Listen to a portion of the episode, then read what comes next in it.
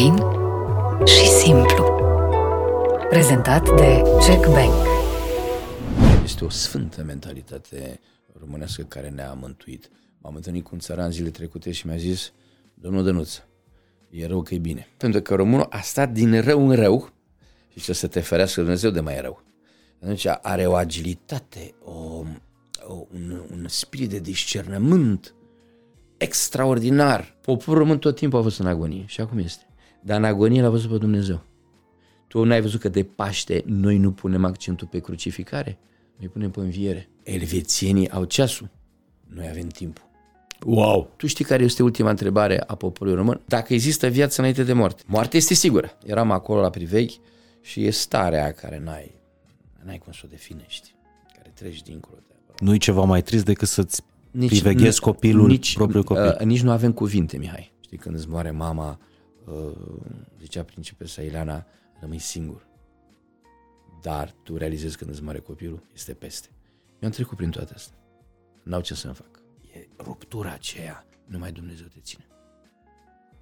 Nu te ține psihiatru, nu te ține psihologul. Cărțile astea de self-help uh... poți să le ajungi la gunoi. Dezvoltarea personală nu are nicio legătură cu autodesăvârșirea. Care ar fi ritmul poporului român? Și întreb asta pe un om care are ritmul în sânge. Niciodată n-am putut să-mi ascult inima când dormeam. Aia bate. Asta e ritmul poporului român.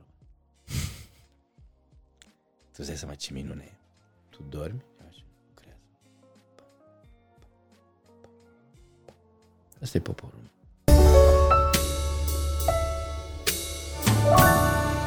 Salut, sunt Mihai Morar. Bine ai venit la Fain și Simplu. Ne pregătim să ascultăm un episod despre poveștile României, despre poveștile marilor români, foarte cunoscuți, cu povești mai puțin cunoscute sau povești necunoscute despre, despre mari români.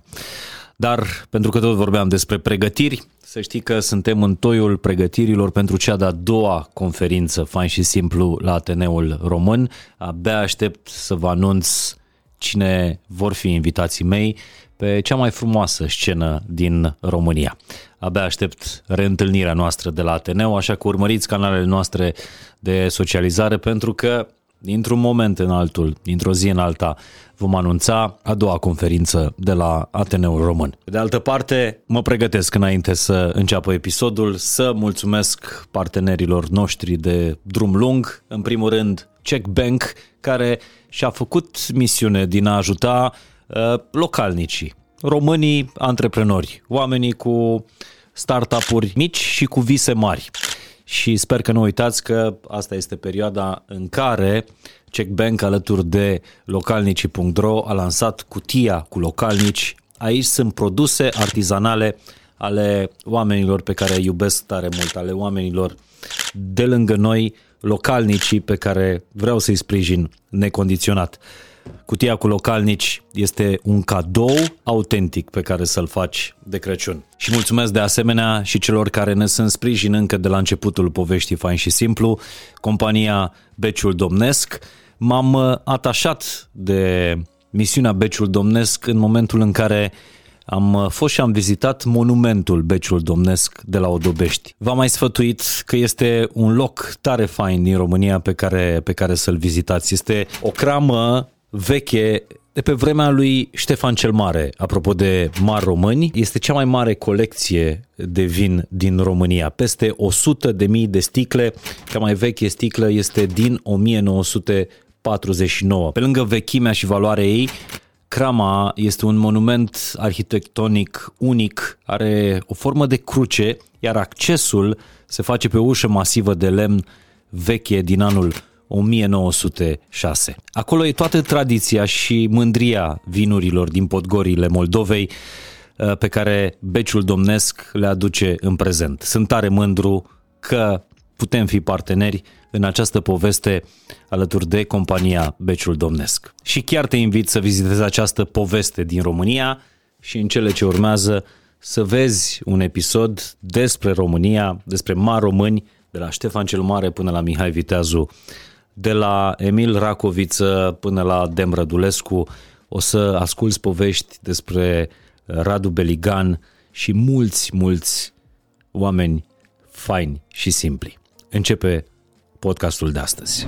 Ne apropiem de finalul anului și în decembrie, nu știu de ce, simt mai mult decât în oricare lună, practic, să îți ofer niște episoade de, de colecție, niște invitați cu care să vorbim despre povești necunoscute, despre țara asta pe care avem impresia uneori că o știm pe de rost, dar de fapt nu știm nimic despre ea, pentru că sunt atâtea istorii nepovestite, atâtea povești neistorisite despre uh, România, încât simt că mai avem multe ore de petrecut la masa asta de, de podcast. L-am chemat astăzi pe un simțitor, pe un povestitor, un uh, actor și un uh, român îndrăgostit încă de România. Domnul Dan Puric, vă mulțumesc tare mult pentru vizita de astăzi și pentru cursul care se deschide în câteva momente. Mulțumesc pentru invitație, Mihai. Mulțumesc pentru credit. Voiam să intrăm puțin în uh, istorii despre români pe care dumneavoastră iubiți și ați, ați vrea să-i povestiți până la sfârșitul vieții. Poate n-aveți timp să vorbiți despre ei uh, tot timpul, poate negura asta a vremurilor pe care, uh, pe care le trăim nu mai e loc și pentru, și pentru ei. Dar eu cred că din exemplele astea putem învăța fiecare. Păi, în primul rând, uh, dacă ar fi să vorbim, ar fi această paradoxală condiție românească de a fi în lume. Este o inexplicabilă și o sfântă nelămurire pentru alții. E bine că este o intraductibilă, pentru că dacă eram uh, explicabili, eram de mult cuceriți. Există ceva pe care nu poți să pui mâna. Condiția asta românească, știi, mai zis de oameni, de, știi, așa, un neam de clăcași, de iobagi, în care în mod coerent, în mod logic, nu se putea naște niște vârfuri. Spunea un sociolog american că suntem țara care, raportat la numărul de populație, am dat cel mai mare număr de genii. După noi sunt irlandezii, ca să vezi ce... Știi? Zice așa, nouăsprezece zero trei, un tânăr, cred că avea vreo douăzeci și nouă de ani, scrie la Academia franceză că vrea să facă un aparat mai greu decât aerul și care să zboare. Răspunsul Academiei franceze a fost că așa ceva este imposibil, că este o utopie. nouăsprezece zero șase, tânărul se ridică de la sol, merge doisprezece metri, un metru și ceva înălțime. Se numea Tramvoia. Este, este inexplicabil. Mă duc aminte că am văzut la Discovery cu frații Wrights. Nu, acolo erau și cu curenți marini. El a făcut imposibil. Uh-huh. Și atunci ai străfulgerări de genul ăsta. Tata îmi spunea când eram puști, zicea, bă, Gogu Constantinescu. Zice, am crezut că e cântăresc de muzică populară. Nu, bă, a făcut tragerea prin elice. Cum tata? Zice că a calculat uh, zice, englezii când uh, au și recunoscut uh, englezii că în primul război mondial au avut ascendent în război datorită acestei invenții. A calculat, la început au crezut că e șaman. Perfect, născut în Craiova. Um, și zic, ce a mai făcut tata? Zice, a... inventat cimentul, a folosit betonul armat. Betonul armat, da, și a făcut cupola Patriarhiei și cupola Cazinoului. Apropo, Mihai, vreau să spun ceva fantastic. Cazinou, vezi, acolo a lucrat cu beton armat Gogu Constantinescu, principiul sonicității, a transmiterii forței prin vibrație, știi? Prin gaze, prin lichide. Dumnezeu, ce creier românesc, fantastic. Dar apropo de Cazinou, n-am știut chestia asta, prin patruzeci și ceva, prin război, rușii au dat o bombă și au spart acolo. Și după ce s-a terminat războiul, autoritățile comuniste au zis să repare. Și au chemat cei mai buni arhitecți. Erau în pușcărie. Asta a făcut comunismul și asta fac și ăștia acum. Elitele să le distrugă. Dar i-au adus și au zis, bă, dacă reparați ce faceți aici, munciți în calitate de pușcăria și vă dăm voie să scrieți acasă corespondență. Uh-huh. Este fenomen unic. Nu știu cum mi-a venit acum să spun. Și au reparat oamenii de elită. Cazinoul din Constanța. Da, da. Și i-au scris. Și i-au făcut. Și au scris. Dar scrisurile n-au mai plecat. Și ăștia au păcălit. Și atunci știi ce au făcut? Toate scrisurile de dragoste către iubitelor, către soții, către mame, l-au băgat în mortar. Îți dai seama ce-i casino. Dacă vreodată te vei duce acolo să mănânci, să știi că zidurile alea strigă de dragoste neîmplinită. Mă duc aminte de cum e omul, la un moment dat, știi, un turc care a fost prizonier și a fost pus la castelul lui Iancu de Hunedoara. La castelul Corvinilor, da. Da, și să sape, știi? Și a scris pe fântână că îi dă drumul dacă găsește apă. Uh-huh. Zice, am găsit apă, dar omenie nu. Apa aveți, da. Suflet nu, da. A scris, uh, mi se pare că era unul sau, uh, sau, sau vreo doi, au săpat ani de zile, da. Și corvinii au zis că îi dau drumul, da, după, da. După aia. Vezi cum răsare la un moment dat dintr-o mm-hmm. chestie de genul ăsta.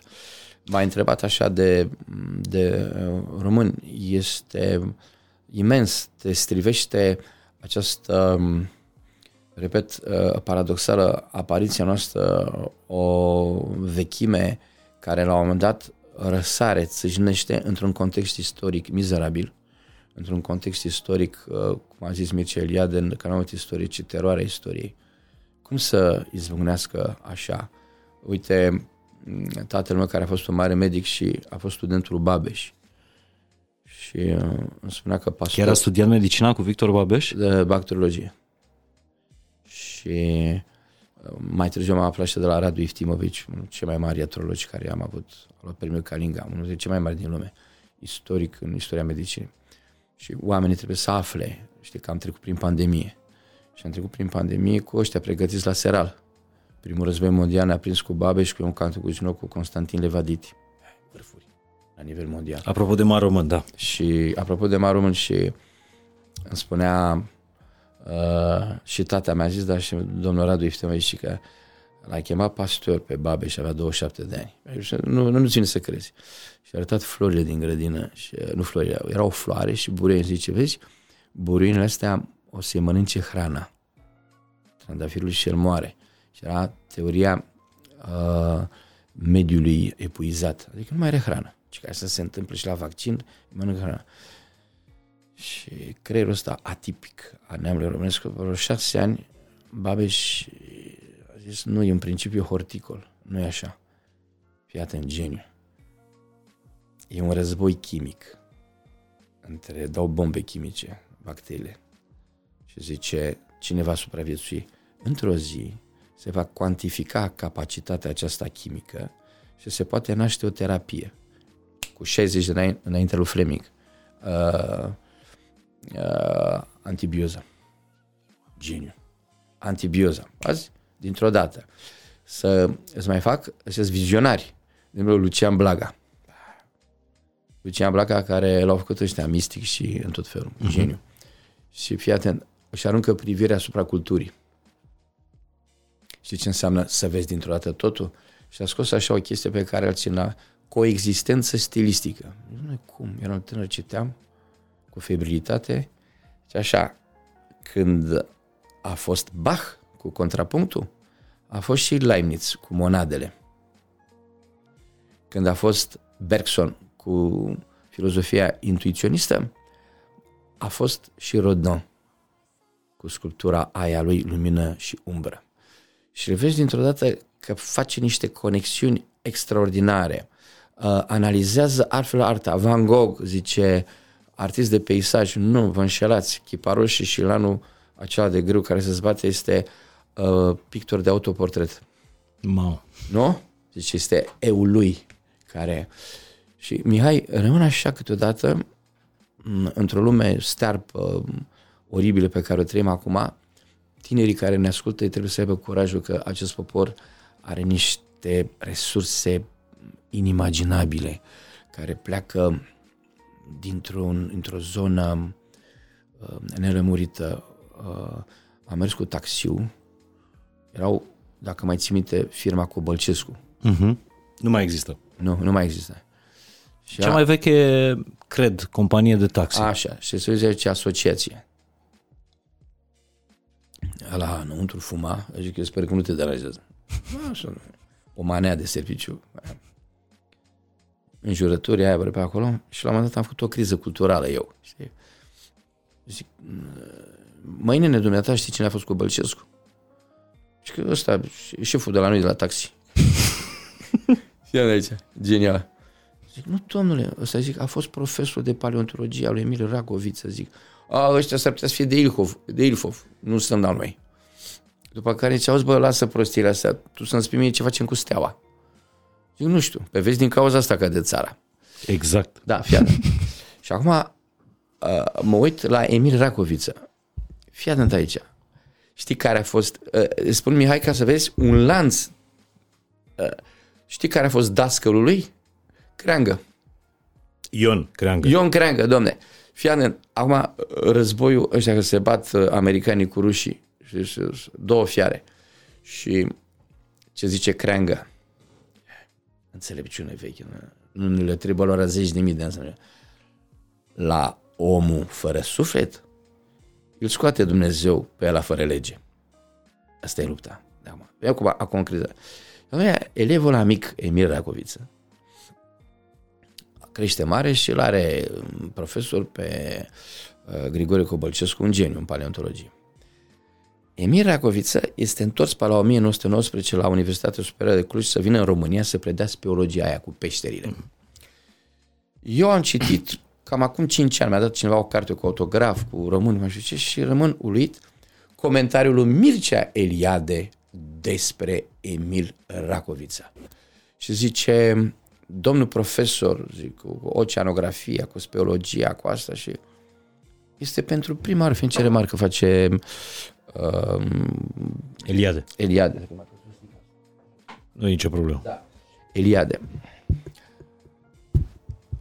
Este primul care transformă cuvântul specie în neam. Racoviță. Racoviță. El, cuvântul specie, deci linie, în, în franceză, este uh, la sciențul rumen, scoasă de Academia Română în treizeci și șapte și avea un articol acolo de biologie și zice specia este neam și fii atent în remarca lui uh, Eliade, al geniu pe da, bă, că specia e statică, neamul merge în timp. Încă o chestie care m-a marcat al Emil Racoviță, zice apropo de poporul român și să ne adaptăm la U E, la toate prostiile astea, specia e contra lui Darwin total. Specia care se adaptează tot timpul are toate șansele să dispară din istorie. Și atunci vezi că există în neam tării care nu negociază nimic. Ăia duc neamul mai departe. Eminescu nu negocia nimic. Ai înțeles? N-a fost... L-a băgat la conservator, dar n-a negociat cu conservatorii. N-a negociat cu niciun compromis. Și acum ar zice lumea, de aia a murit tânăr și sărac. Păi despre asta este vorba. Cum vrei să moară? Înțelegi? Cum, cum, știi ce răspuns ai dat tu acum? Era Eminescu și până mă întorc la aia. Eminescu era într-un restaurant, era trist, supărat și la masă discutau aia de un poet genial care a murit la casă de nebuni. Și uh, sărac și a zis, pe cum vrea să moară? Știi ce a scris Schiller-ul Goethe? Câte genii și câte suflete frumoase nu, merg, nu mor sub marșul social. Parcă și vezi, vrum, vrum și ăla îl pisează. Câți copii din România astăzi, tineri frumoși, nu mor și nu sunt asasinați de imbecilitatea marșului social, de vitezele astea. Și acum ne întoarcem la chestia asta, zice uh, Eliade, că m-a întrebat de român, de calitate și aici trebuie să discutăm la nivel de perspectivă înaltă, de inteligență. Și zice, specia este neam. De zice, este obsesie în neamul românesc pentru timp. Neamul evoluează în timp. Noi suntem, avem obsesia istoriei. Cantemir este primul care lovește în chestia asta. Eminescu, când era bibliotecar, a citit tot ce este istoric cu cronicari. Uh, nu mai spun de, uh, cum să zic, mari oameni de știință care devorau efectiv, uh, cum să zic, istoria. Aveau o preocupare pentru istorie. Vers popular. Ceasul bate, timpul trece, vremea stă și vremuiește. Eminescu duce mai departe, iară timpul mort și întinde trupul și devine veșnicie. Sărim din România în Kenya, am fost acum câțiva ani în Kenya, m-a chemat niște oameni mai bogați, mă vezi pe mine în safari, un puric cu lei, o nenorocire. Ăla care conducea, negru Masai, s-a uitat în oglindă și a dat seama că am altă față. Și mai zis în engleza lui ciobită cu engleza mea ciobită, uh-huh. Bă, tu nu ești cu aia. M-a mirosit, m-a adulmecat. Culturi vechi. Și am zis, cum te cheamă? What's your name? Dan. Dan. pay attention, look to me. Și îmi zice, elvețienii au ceasul, noi avem timpul. Wow! Tare! Și atunci vezi obsesia aceasta. Ernest Bernea, mare martir a închisorilor comuniste, a ieșit săracul din poșcă, l-au distrus ăștia. Întrebare la țăranul român. A fost în expediție monografică cu Dimitrie Gusti în treizeci și opt. Mergeau ca și cum a merge noi acum, ai merge tu cu microfonul pe la țară și îl întrebi pe ala. Dimitrie Gusti, care mare sociolog, a lăsat muzeul, muzeul satului. Ăștia în spatele lor să lasă muzeul prostiei în, în România. Știi că mama proștilor rămâne tot timpul gravidă. E o diferență, este o ruptură ontologică, n-ai ce să faci cu mai mulți ale astea. A, preocupați. Și Ernest Bernea îl întreabă pe țăran. Zice, ce e viața? Adică, bre, viața e viață, dar și multă nălucire în jur. Că dacă mă tai pe mână, mă doare. Bă, dar nu-i numai asta. E nălucire, este o chestie, vorbea de transcendență între mine. Zice, matale, pormă să mă duce aminte să mă întorc la Eliade și la Miracovița. Zice, matale, ce timpul? Ah, timpul ia chestia înghesuită acolo în ceasul cu cuc. Deci că acolo stă timpul, da, e acolo înghesuit. Dar matale, nu trăiești în timp? Nu, eu trăiesc în veac. Wow. Deci, da, dar ce e veacul? E foarte valabil pentru ce se întâmplă acum cu românii, pentru că ei trăiesc în veac. Și apropo de faptul că istoria, zicea Blaga, am boicotat tot timpul istoria. Constantinoica, istoria a făcut pipi pe mine, fac și eu pe ea. Le recomand românilor să facă pipi pe istoria asta. Ei se trăiască în veac. Dar vezi cum explică cum explică țăranul. țăranul. Pe veac, Mihai, nu poți să pui mâna. Și cum zice Aristotel, masă, scaun, poți să pui mâna, dar este o usia substanță, sunt o usia substanță, dar la un moment dat sunt realități temporare. Nu pot, timpul, istoria, veacul. Și ăsta Ernest Bernea, filozof, zice, păi, adică cum trăiești în veacul? Unde e veacul? Vino să ți-l arăt. Și îl duce în curte și în gardul, printre țambere, era cimitirul. Se uitau crucile și așa că vezi acolo, acolo bunii mei. Eu dimineața vin, aprind un mânar, stau de vorbă cu ei. Și pe urmă, ci că trec prin timp doar ca să cosesc. Seara privezi din nou zările veșnicii. Și atunci aveți o altă priză, o altă ființare în, în dimensiunea țăranului român. Și Eliade a prins-o foarte bine. Și fii atent acum o chestie copleșitoare la mintea asta. Unul pe altul s-a prins. Și zice, domnul profesor Emil Racoviță a studiat în peștere și au apărut niște ființe din astea arhaice, zoomorfice, ciudate.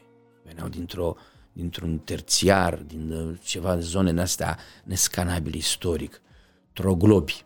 Am uitat și mă, ce înseamnă troglobi? Ființe din astea care au niște informații primitive și care trăiesc, dar zice trăiesc tocmai pentru faptul că nu sunt fosilizabile, că se topesc la lumină, se topesc în pământ, se topesc la aer și iar apar. Și zice, etnografii, folcloriștii nu și-au dat seama că memoria populară este exact ca o peșteră care conține aceste stări primitive atavice care nu s-au fosilizat în scriere, în monumente. Fii atent ce expresie, nu s-au fosilizat și au rămas acolo ca niște informații care izbucnesc din spate. Uh, acel ceva care vine din spate și pe care e nelămurit, zice, aia este memoria populară. Eu zice, la nivel de cultură intelectuală, zice Mircea Eliade, în istorie, noi avem o cultură modestă față de Occident. Istoric. Nu transistoric. Și atunci, fii atent cum se leagă, Brâncuș pleacă din informația asta a memoriei populare. O ridică sus. Maestru Gheorghe Zanfir, alt geniu, pleacă de acolo. Duce sunetul, face, a zis, icoana sunetului românesc. Celălalt, am luat un premiu pe la Chicago prin nouăzeci și șase și am dus acolo cu pantonina, cum zic ăștia, pantomila, că nici nu știu. Pantomila. Am dus cu pantomila și în timpul liber s-a făcut și un muzeu de artă. Am dus muzeul de artă, am făcut arte plastice. Tonița și școala. Și am zis o chestie de antropologia receptării. Erau Picasso, Brac. Și un american mânca șaorma. Da? Și uita la ala cu un nas pus aici, patru ochi, știi? Nu înțelegea nimic și nici n-avea de ce să înțeleg. Era... Și la un moment dat m-a văzut că face așa. N-am mai mâncat, face așa. Un minut. Și când mă uit, era peștele lui Băncuș. El e primul din lume care a ascultat cu lumina. Deci nu ascultezi peștele, în notul. Și cum se mișca, vibra. Ai înțeles? Și atunci a... Nu asculta păsări, ci zborul. Zborul. Și atunci a fi foarte atent. Aici este o, o chestie fantastică. Cum poți să ieși, domne? Ăla de la Hobița, care a luat-o pe jos, înțelegi? Uh, Gheorghe Zanfir, care a început cu taraful și îmi spunea că el îi plăcea acordeonul. Și la... i-a zis tatălui, bă, trece aici, la Nai, la Fănică Luca. Și ce a zis Fănica, Fănică Luca lui? L-am întrebat, maestre, îmi puteți explica și mie de ce la Antold? Erau tineri adunați acolo, știi? Și ăștia de la Antold au băgat în față, ca să, șmecheri vicleni, ca să cumpere așa, a zis, suntem în România, we have to be with you. Au adus ceterași, care cântau nebunitori aia de Maramure și tot așa vreo treizeci de și de ați ani. Văzut reacția publicului? Erau inerți. Se uitau pe telefon, trei mii de inși, erau vreo trei găgici care dansau pe acolo, erau inerți. Când a apărut spermatozoidul ăla de la Antold, toți s-au mișcat. Și am zis, maestre, cum e posibil așa ceva? Răspuns, băi Dane, li s-a inoculat nimicnicia de a fi român. El nu mai poate să vibreze, pentru că i s-a tăiat canalul. Ați văzut reacția publicului, nu știu dacă de la Antold sau Never See, în fine, de la un festival, în momentul în care în marea asta de, oceanul ăsta de muzică electronică a intrat o manea? Ce, au, au, au explodat pur și simplu. Maneaua e mult mai sinceră. Maneliștii, sigur că sunt o muzică acolo deprimantă pentru mine, dar e o cinste creștină. Zice acolo, îți dau zile de la mine, uf, uf, uf, uf. O iubește pe aia. Dacă te duci de la o manea și faci M T V unde zice sac mai dic, fuck you, fuck you, nu mai fac, ăla, țiganul meu nu zice așa ceva, o iubește pe aia, de sarochi. Dom'le, are o împărtășire creștină. Știu că eu nu suport manele, că trece la cu mașina și îmi sparge urechile, dar e un suflet, țiganul e un suflet al lor, melodios, risipitor. Ăștia și manea simt că fac o dragoste absolută. Înțelegi? Nu părăsesc femeia, nu au o lume. Sigur că... Transistorică. Transistorică și... Dar nu se poate compara cu folclorul românesc. E mai greu folclorul românesc decât maneaua? Da. Mi-ai pus o întrebare, devine să beau ambele cântece dintr-o dată. Ai nebunit? Mă bate maestru Zanfir. Am făcut deja bube aici. Păi, tu stai seama că când ai zis folclor românesc în mii de ani... Sunt mii de ani, sunt mii de ani, este o seninătate. Tu te gândești că un popor care este tocat, uite așa, e făcut praf, patru sute douăzeci de ani turci, Habsburgi, ruși pe capul nostru și rămâne senină. Toate, Doina, eu când l-am prezentat pe maestru Gheorghe Zanfir la Ateneu, i-am spus, când l-am scos pe Beethoven, te ridici la Dumnezeu. Când l-am scos pe Bach, coboară Dumnezeu. Când l-a ascultat pe uh, Mozart, sunt îngerii cu tine. Nimic din toate astea n-are Zanfir. Când îl asculți, e crucificare și renaștere. Când asculți Doina, știi că Doina nu-i deprimantă? E o durere care te sfâșie și te înalță. E liberatoare. Numai te înalță, te renaște, te reface. El mi-a zis, Dane... Eu cred că noi, da, și la mine funcționează asta. Da. Eu... pot să-mi trăiesc suferința în Doină și după aceea să mă vindec. Știi ce a zis acum? Mi-a zis mie maestru Zanfir, Dane, am scris la N A I o lucrare pentru vindecarea de cancer, prin sunet. Prin sunet, că nu vorbim de terapie. Străpunge, ne-am zis că sparge toate astea, cum se zic, toate zidurile, când cânta prin catedrale, când... Aici noi vorbim de vârfurile alea românești, uriașe, care au spart orice, el nu se angajează într-o corală, el nu face, iese cu o esență românească, precum Brâncuș a stat două zile la Rodin, în atelier, că a zis că la umbra stejarului nu crește, nu crește decât iarba, pentru că avea vreo trei mii de ani de evoluție, de a vedea, cum să spun, lua piatra din râu și spunea că eu ce pot să fac mai mult decât a făcut Dumnezeu? Doar să o mângâi și a făcut somnul. Dacă te uiți, partea aia atât a rafinatului și restul, materia, parcă doarme materia. Cu mâinile nu știi că el nu mai putea să... El și-a pierdut aici buricile, degetelor, sensibilitatea. Când era puști, a fugit și el lucra pe la o vositorie. Și pe urmă în Franța, că spăla vase. Avea un indian de cinci ani, șapte opt ani, care îi mângâia.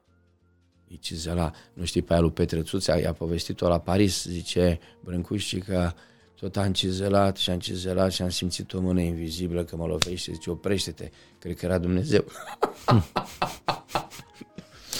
Eu sunt un pic mai optimist decât dumneavoastră, domnule Puric, de-aia v-am și dat C D-ul ăsta al invitatelor mele de pe întâi decembrie, de la Fain și Simplu, a surorilor Osoianu, și să căutați imaginile cu ele de la festivaluri pentru tineri din România și ce reacție are publicul în momentul în care urcă aceste mi cinci dat. surori.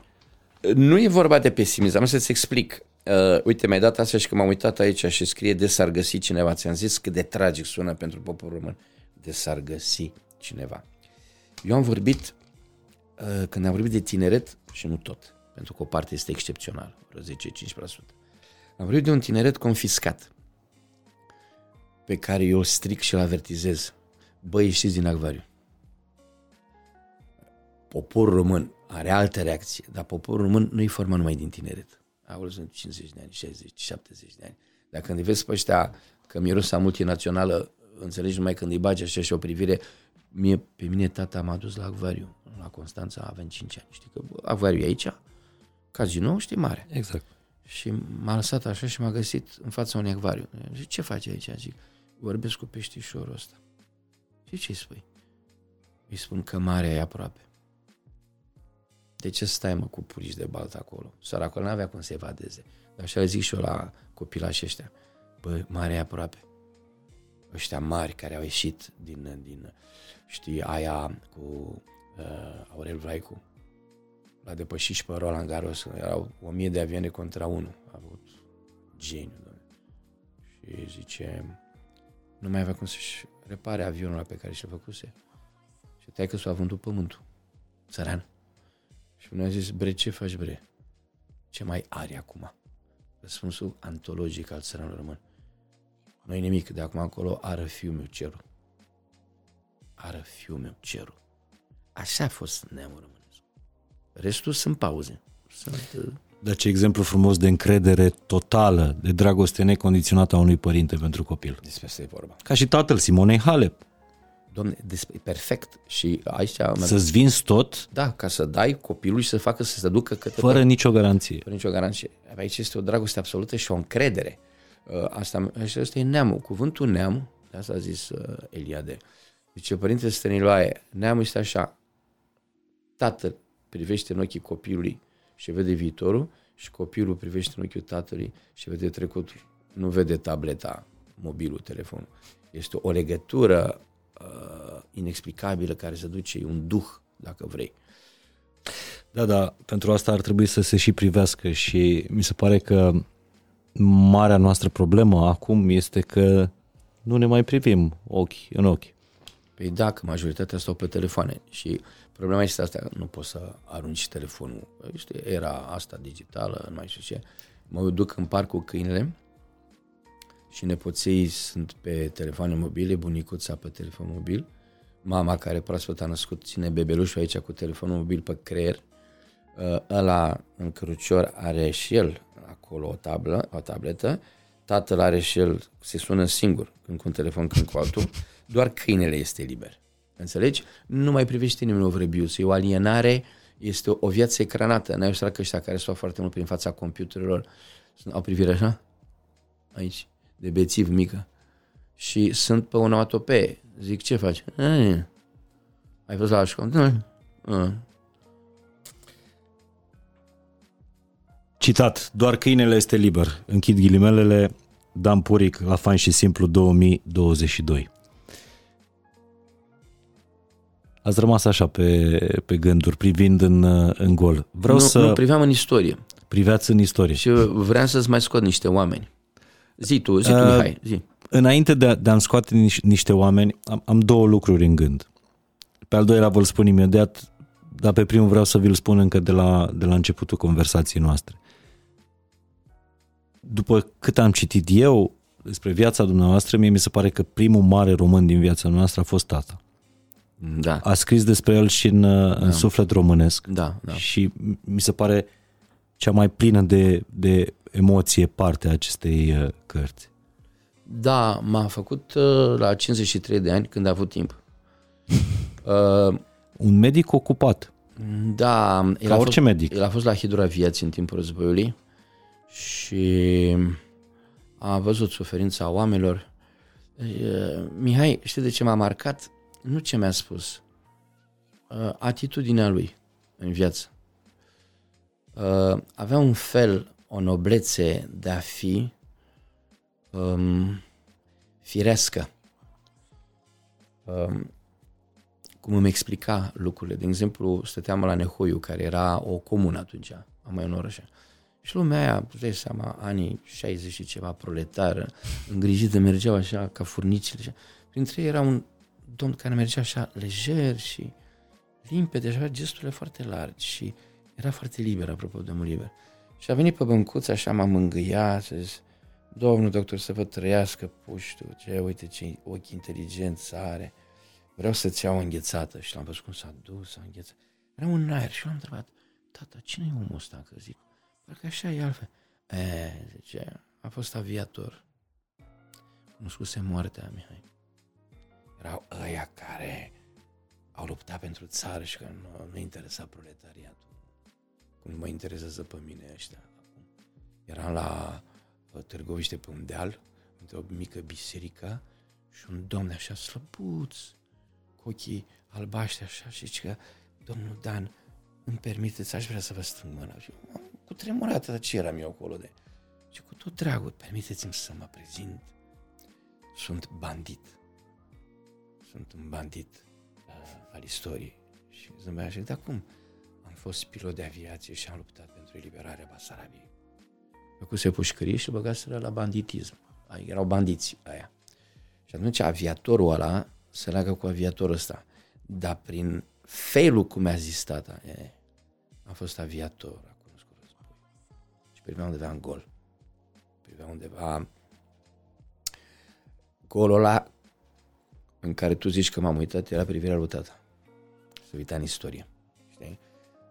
La un moment dat... Sunt multe, sunt multe goluri de-astea în istoria uh, noastră și mie că vorbim despre toate numele astea uh, mari cu care uh, ne mândrim și mă bucur că avem conversația astăzi după întâi decembrie, nu da. doar de ziua națională. Da. Uh, mi se pare că avem și un fel de a fi nerecunoscători și chiar răzbunători pe vârfurile astea ale noastre. Uite, aviatori care elibera Basarabia, care aveau trecere drept bandiți, Brâncuș, care s-a întors aici și a zis că ne-a lăsat mai proști. Ne-a găsit mai proști decât ne-a lăsat. Exact. Da, aici este o ruptură, eu am mai explicat-o, Eminescu a prins-o cel mai bine între român, deci rasa superioară de român. Deci celula moral impenetrabilă, uite așa. Nu intră. Nu intră nici comunismul, nici globalism, nici U E. Nu intră. E tare. Are neam în el. Și dincolo este românculul. Cum? Româncul. Româncul. Eminescu l-a scris de la homuncul. Homuncul era cel pe care în alchimia uh, evului mediu, alchimiștii vreau să facă un om artificial, cum vor ea de la Davos. Creierul lor tot de homuncul e. Vor să înlocuiască și creație și creatorul. Și Eminescu alea de la homuncul, româncul, specie inferioară. Păi îmi zicea părintele Iustin Pârvu, băi, dă-nu-ți, mă, prea mulți năvălitori ne-au castricat gena, ce zici. Și tu ne-ai văzut că îl simți că e avar, că este hun, că e gepi, nu se ține de cuvânt, e șmecher, e hoț, e lepra de român ăla. Zicea părintele Nicolae Steinhardt, poporul român are două verbe, a se descurca și a răzbate. A se descurca e neamul lui Caragiale de la Gambrinus, să moară mamă, facem pe asta. Știi? Ăștia care merg la Bruxelles și dau noroc că așa că sunt niște slugi. Și a răzbate? A răzbate neamul de martiri. Aia, Eminescu, cica, zicea lui George Panu, ban, uh, Panu, dragă Panule, istoria noastră ne-am un, un șir neîntreb de martiri, martiri, martiri, nești în săracul că și el va ajunge martiri. Toți martirii pușcărilor comuniste, ceva, sunt sute de mii, Mihai. Eu am cunoscut, eu am scris despre asta în cărți. Știu, uh, povestiți-mi cumva un... Uh, o contraimagine al ce spunea Petre Țuțea, că om mai, om, om mai tâmpit decât el n-a cunoscut, să faci treisprezece ani de pușcărie pentru un neam de idioți. Uh, povestiți-mi, dați-mi un contraexemplu de, uh, de martir care și, cumva și-a meritat sacrificiul pentru poporul ăsta. Da, să știi că și Țuțea a zis tot timpul că este o onoare pentru mine. E o onoare pe care mi-a acordat-o poporul, nu să stau în pușcărie. La el de excepție a fost în unghiul acela de vârstă când după nouăsprezece nouăzeci a văzut că tot securiștii au preluat puterea și că își bat joc de poporul român. Știi, și de-aia a zis el, bă, băgați creștinismul în paranteze și puneți mâna pe bâtă să-i bateți pe ăștia, adică o luase serios. Um, nu, nici n-ai cum să-l judeci pe Țuțea. Eu știu cum l-am cunoscut pe Petre Țuțea? Niciodată față către față. Făceam la Tănase pantomilă. Și a fost la un spectacol? Nu. No. Din zece minute făceam patruzeci și cinci de minute, că bisau. Și m-am dus la cabină să mă dezbrac. M-am știam cu prosopul și era un televizor mic sport. Am luat-o pe doamna Hosu Longinove de la televizor cu microfon și în față era un om în vârstă care vorbea altfel. Liber și străpungea ecranul. Și am rămas cu prosopul așa o jumătate de oră. Ăla, știi când mi s-a mai întâmplat așa?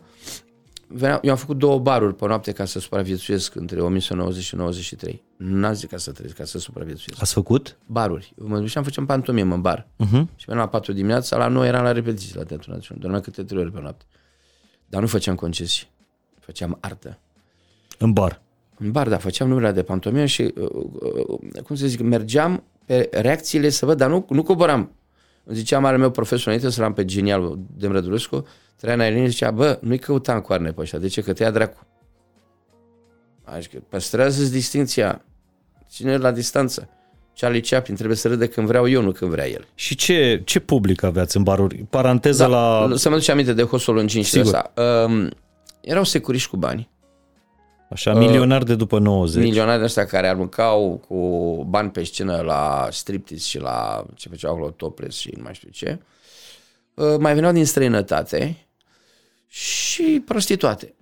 Că nu vedeai intelectuali acolo în toată chestia asta. Erau, în, mama mea care era medic, endocrinolog și internist, abia se ținea cu pensia. Și o făceam ca să o mai ajut la pensie cu chestia asta. Bun, asta rău. Este România pe care au făcut-o și mulțumim guvernelor, mulțumim și actorul președinte. Făceați numerele astea de pantomimă pentru a supraviețui da. În baruri du- între programele de striptease? Uh, mă băgau, dacă tot mai provocat, și de până mă întorc la aia, poți să nebunești. Ce, așa. Uh, uh, am vrut să mă încălzesc, să mă încălzesc, era două noaptea, două noaptea, m-am suat în picioare și am văzut niște bikini. Bikini, așa, în față. Erau rusoaicele. Una avea un picior cât mine, restul era pe tavan, se încălzeau. Înțelegi? Așa, un șpagat. Și m-am potolit. Am stat așa și m-am dădeam nervos din picior și mi-a zis unul că nu mai da din picior. Eram pe băncuți, eram, toți uite așa era. Alea își dădeau cu fixativ în cap și eu eram fixat acasă, că n-am, eram așa. A? Dădeam un puric acolo și dădeam din picior așa că trebuia să intru. Și a zis unul, nu mai da din picior. De ce? E un piton. Zic, cum e un piton? E acolo în uh, sacoșă. Piton? Și mi-a înghețat piciorul și am sărit pe tavan sus. Și am uitat ca Zăman, că era îmbrânzitoare de urși, ai auzit de ea. Uh-huh. Teribilă. A? A, am fugit toți din bar atunci. Am scos sacoșa și a ieșit un piton mare. Avea un cub de gheață. Și a dansat cu el pe scenă. Ce film! Și ea avea reflexul de la circ, să se ducă cu pitonul pe la... S-a dus cu pitonul la masă. Da, și aia mânca. Și când a văzut aia așa... Și a căzut, a leșinat, a fugit tot restaurantul afară și a zis, și acum moment de pantonină cu Dan Puric. Eu eram cu aia leșinată și un chelner care se uita să vadă dacă mai... Deci era piton cu Puric, înțelegi? Deci dacă tu m-ai întrebat, eu am fost în iad. Părea cer, mai era un ungur care îmblânzea porumbei, dar îi bătea în cap între cei. Egheșu de veche, așa mai avea aici și scotea zbără cu sârmă, iar erme. Și porumbei semna cu poporul român după Revoluție. Înțelegi? Erau așa. Și am zis că eu îmi place să pescuiesc vara, dar arunc înapoi în apă pe pești. Și de ce? Sunt la fel de derutați ca mine în gară la Frankfurt, când m-am dus în nouăzeci și unu, că nu știam unde sunt. Am zis că peștii când îi scoți din apă erau așa. Și în contextul ăsta în care eu în fiecare seară era un coșmar, un iad, dar și un rai, că am văzut și oameni extraordinari. Cum, cum reacționați când publicul ăsta pestriți, milionari, prostituate... Dom'le, avem, avem succes. Vă aplaudau. Păi, vă aplaudau, dar ce se întâmplă? Alea la top le sprinau o găleată de bani, eu primeam trandafiri. Credeau că mă bagă la P S D, știi? Am dus cu trandafiri acasă. Și un arab, odată făceam Odobești și Atene. Și la Atene... Un arab, i-a plăcut, domne, ce fac? Un arab, un tip exact. Și mi-a rugat bani pe scenă.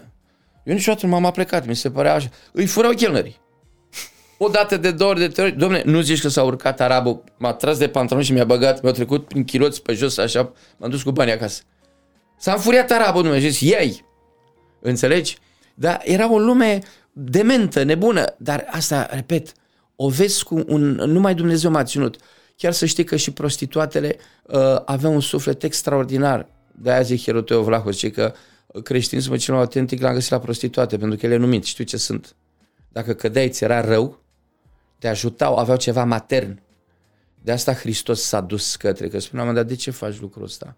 Zice că nu am acasă probleme, zice că mama are cancer. Aveau niște motivații, dacă intrai în interiorul lor, era ceva cumplit și în același timp vedeai un fior de dragoste, de ceva, și mă respectau, aveam o, o relație, cum zic, aproape maternă au avut, că el vedeau, ăsta e artistul ăsta al nostru care vine din altă lume și se comportau cu mine ca cu un copil. Și în contextul ăsta, obosit, cu ochii scoși, am venit acasă și știi că e adrenalina. Adrenalina și te ține, eu știu, jucam Don Quixote, până la două, trei noapte nu dormeam. Wow. Și am că pe da, pe te ține. Se numește fenomenul Pavlov, e ca și cum ai bea două cafele. Uh-huh. Te trezești. Stăteam așa, aveam un televizor mic și tot pe doamna Husulongin. Era Memorialul Durerii? Cred că da. da. Și era dat în reluare ca să nu vadă românii. Dădea noaptea, la unsprezece noaptea și la la trei dimineața. Românii trebuiau să vadă broaștele astea. Dumnezeu și natori că de luat putere și că e NATO acum. Înțelegi? Fețele astea zootehnice care ne conduc ăștia martirii, mai noaptea. Știi? Făceai revelionul cu ei. Și am ajuns cu microfonul doamna Husulongin. Și Mihai era o garsonieră, asta, camera aia, și cum zice în operatorie, baleia așa, mergea, știi, mătura puțin, o garsonieră de o modestie, acurată așa, și un om cu o față de sfânt, care stătea așa, șaptezeci ceva, o lumină. Și a mers pătura și un picior ieșea, celălalt se vedea, era prins cu agrafa, pijama, nu mai avea laba piciorului. Fii atent. Și întrebare. Eu nu știam. Veneam așa, zic, am, am deschis ca să-mi uit ceva. Și zice, nu vă supărați. De ce vă mai ridicați de la sol când raportul de avioane de vânătoare era unu la treizeci? Deci mi-am dat seama că era un mare aviator din... Așa. Uite, doamna, așa, ca să se știe că nu-i sat fără câini. Doamna, am nebunit. O sfințenie. M-am interesat, era Tudor Greceanu. Dacă te uiți și cauți cine a fost Tudor Greceanu, sunt printre cei doisprezece ași ai aviației românești în al doilea război mondial. El, el a doborat, doborat el douăzeci și cinci de avioane. Acolo este Bâzul, Cantacuzino, ce te doare mintea, Agarici. Erau, deci ăla se ridica de la sol și avea treizeci de avioane împotriva.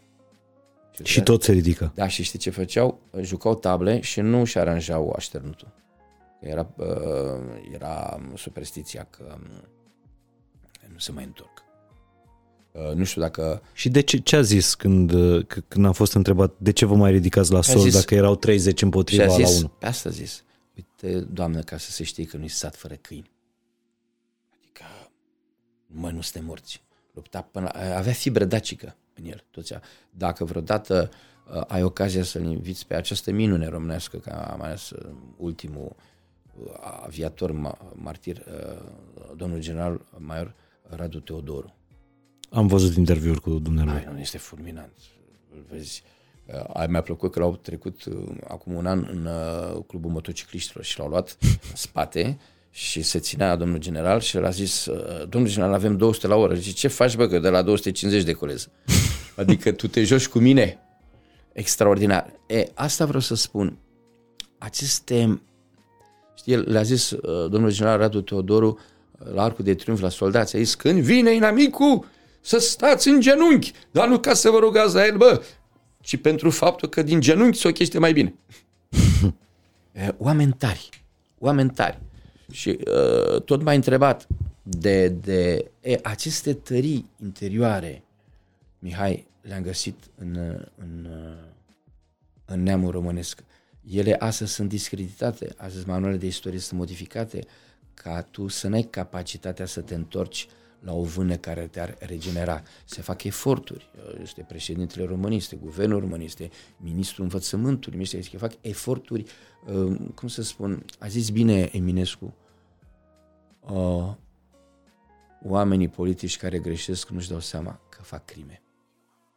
O greșeală politică, o crimă. În clipa în care ai făcut manuale alternative, în care ai făcut reformă după reformă, pe da, ce crezi că ce spun eu aici se învață în vreun manual? Să înveți, știi, te uiți Neagoe Basarab, în nouă ani de zile a făcut cât o renaștere. Vrei să spun cât de diferiți suntem față de alții? o mie cinci sute treisprezece, deci Neagoe Basarab scrie o mie cinci sute nouăsprezece, o mie cinci sute douăzeci și unu, douăzeci și doi, scrie Învățăturile lui Neagoe Basarab către fiul său Teodosie, prima carte de filozofie românească, înțelepciune, aici înrăsărit. În partea altă, Machiavelli, Il Principe. Apropo de coexistență, aici nu era nicio coexistență. Acolo spunea cum e bine să-l otrăvești pe ăla, să moară, să se teamă de principe. Exact ce este Occidentul astăzi. În timp ce Neagoe Basarab vorbea de conducătorul creștin care să facă bine. Deci dacă vine spre tine să-ți ia pământ, dă-i și împacă-te cu vrăjmașul. Dacă mai vine, dă-i și împacă. Dar dacă vrea să-ți ia credința și familia, atunci crucea ta să se facă sabi. În drum spre Atos, când iei șalupa din uh, Uranopoli, Uh, nu mai știu cum, ah, în portul, micul port, înainte de a ajunge micul port de la mănăstirea Sfântul Ilie, mi se pare, treci pe lângă, pe deal cu cuțată, pe, da. pe stânci, da. se vede mănăstirea ctitorită de Neagoe Basarab, Neagoe Basarab, una dintre cele mai frumoase ctitorii din Muntele Atos. A fost o, un fenomen, dacă citești, cum să zic, lucrarea aceasta, dom'le, cum a putut să apară această lucrare când noi eram călcați în picioare de istorie? Cum a putut să apară acest om? Cum a putut să apară Brâncoveanu? Eu am citit omiliile, predicile copiilor lui Brâncoveanu, în afară de Matei, că era prea mic. Măi, Mihai, am rămas cu tremurat. Tu știi ce a decapitat dementul ăla Ahmed al doilea acolo și în, în fața U E erau în lojă atunci. Și aia erau tot din U E. Era Bretania, Francia, Republica. Unul n-a ridicat un deget. Erau de o sensibilitate și de o cultură fantastică. Când l-au decapitat pe Brâncoveanu, au decapitat trei sute de ani de cultură. Înțelegi? E un, un gol, pe urmă urmează, fanarioții, domnii pământeni. Uh, noi în istorie avem oameni fulger. Mihai Viteazu, într-un an, a strâns așa o beznă istorică. Într-o beznă istorică, un fulger care adună tot neamul românesc, așa. Al doilea om fulger a fost Alexandru Ioan Cuza. În șapte ani să pui bazele României moderne. Este uluitor. Este uluitor, dacă vezi câte reforme, câte... Am găsit o scrisoare când a început în proprietăria țăranilor și zice, Măria ta, pentru faptul că ne-ai dat pământ care e sufletul nostru, ți-aș da viață de la mine și de la copilul meu. Alexandru Ioan Cuza, care a sfârșit trădat. Păi, despre ce vorbim? Apropo de ce vorbeam mai devreme, Dragalina, generalul Dragalina, tot am de pe Valea Jiului. Trei zile a avut comanda armatei. I-a oprit, era armata germano-austro-ungară, ca și cum ne băteam cu Pentagonul. Noi aveam două mitraliere pe regiment, ei aveau treizeci. Noi aveam puști de la o mie opt sute șaptezeci și șapte, ei aveau puști supra-moderne. Și ne, ne făceau carne de mici, pentru că ăștia au fost niște jigoli la începutul războiului, ca și acum dăduseră un ordin de la Partidul Liberal, zice, dacă i-au omorât să-i dezgroape, să le ia hainele, să le recicleze. Țăranul român. Și am citit articolul pe Pamfil Șeicaru. Zice țăranul român și că lăsați-ne măcar izmenele pe noi. Că atunci când ne prezentăm în fața lui Dumnezeu să nu fim goi. Și în contextul ăsta unde era un prăpăd, era o jale, vine Dragalina, care dă ordinul de armată pe zi, cu tremurători. Din această clipă am luat conducerea. De aia zic om fulger. În România trebuie om fulger. Am luat conducerea armatei. Ordon. De la general la soldat. Să apărați cu prețul vieții. Deci cu prețul vieții. Să apărați cu prețul vieții pământul sfânt al țării. Vatra strămoșească, ogorul, și aici tot timpul zic, fiți atenția mai zis. Cinstea numelui de român. Aia, tot așa nu pot să pui mâna. Trupa care nu poate să înainteze să moară pe loc. Asta e ordin de burebista. S-au murit pe loc. Ofițerul care ordonă retragerea să fie escortat și retrogradat. Dom'le, și-a venit pe front. Aia fugeau. Se speriau de mitraliere, de armament. Și asta cu țigara în gură. Așa. Și țăranul s-a oprit. Domnul general, pe trag ăștia. Nu toate cartușile omoară. De ce fugiți, mă? Vreți să ne violeze nevestele? Să ne distrugă bisericile. I-a întors. A oprit frontul. S-a dus la Lainici, la mănăstire. S-a spovedit, s-a împărtășit.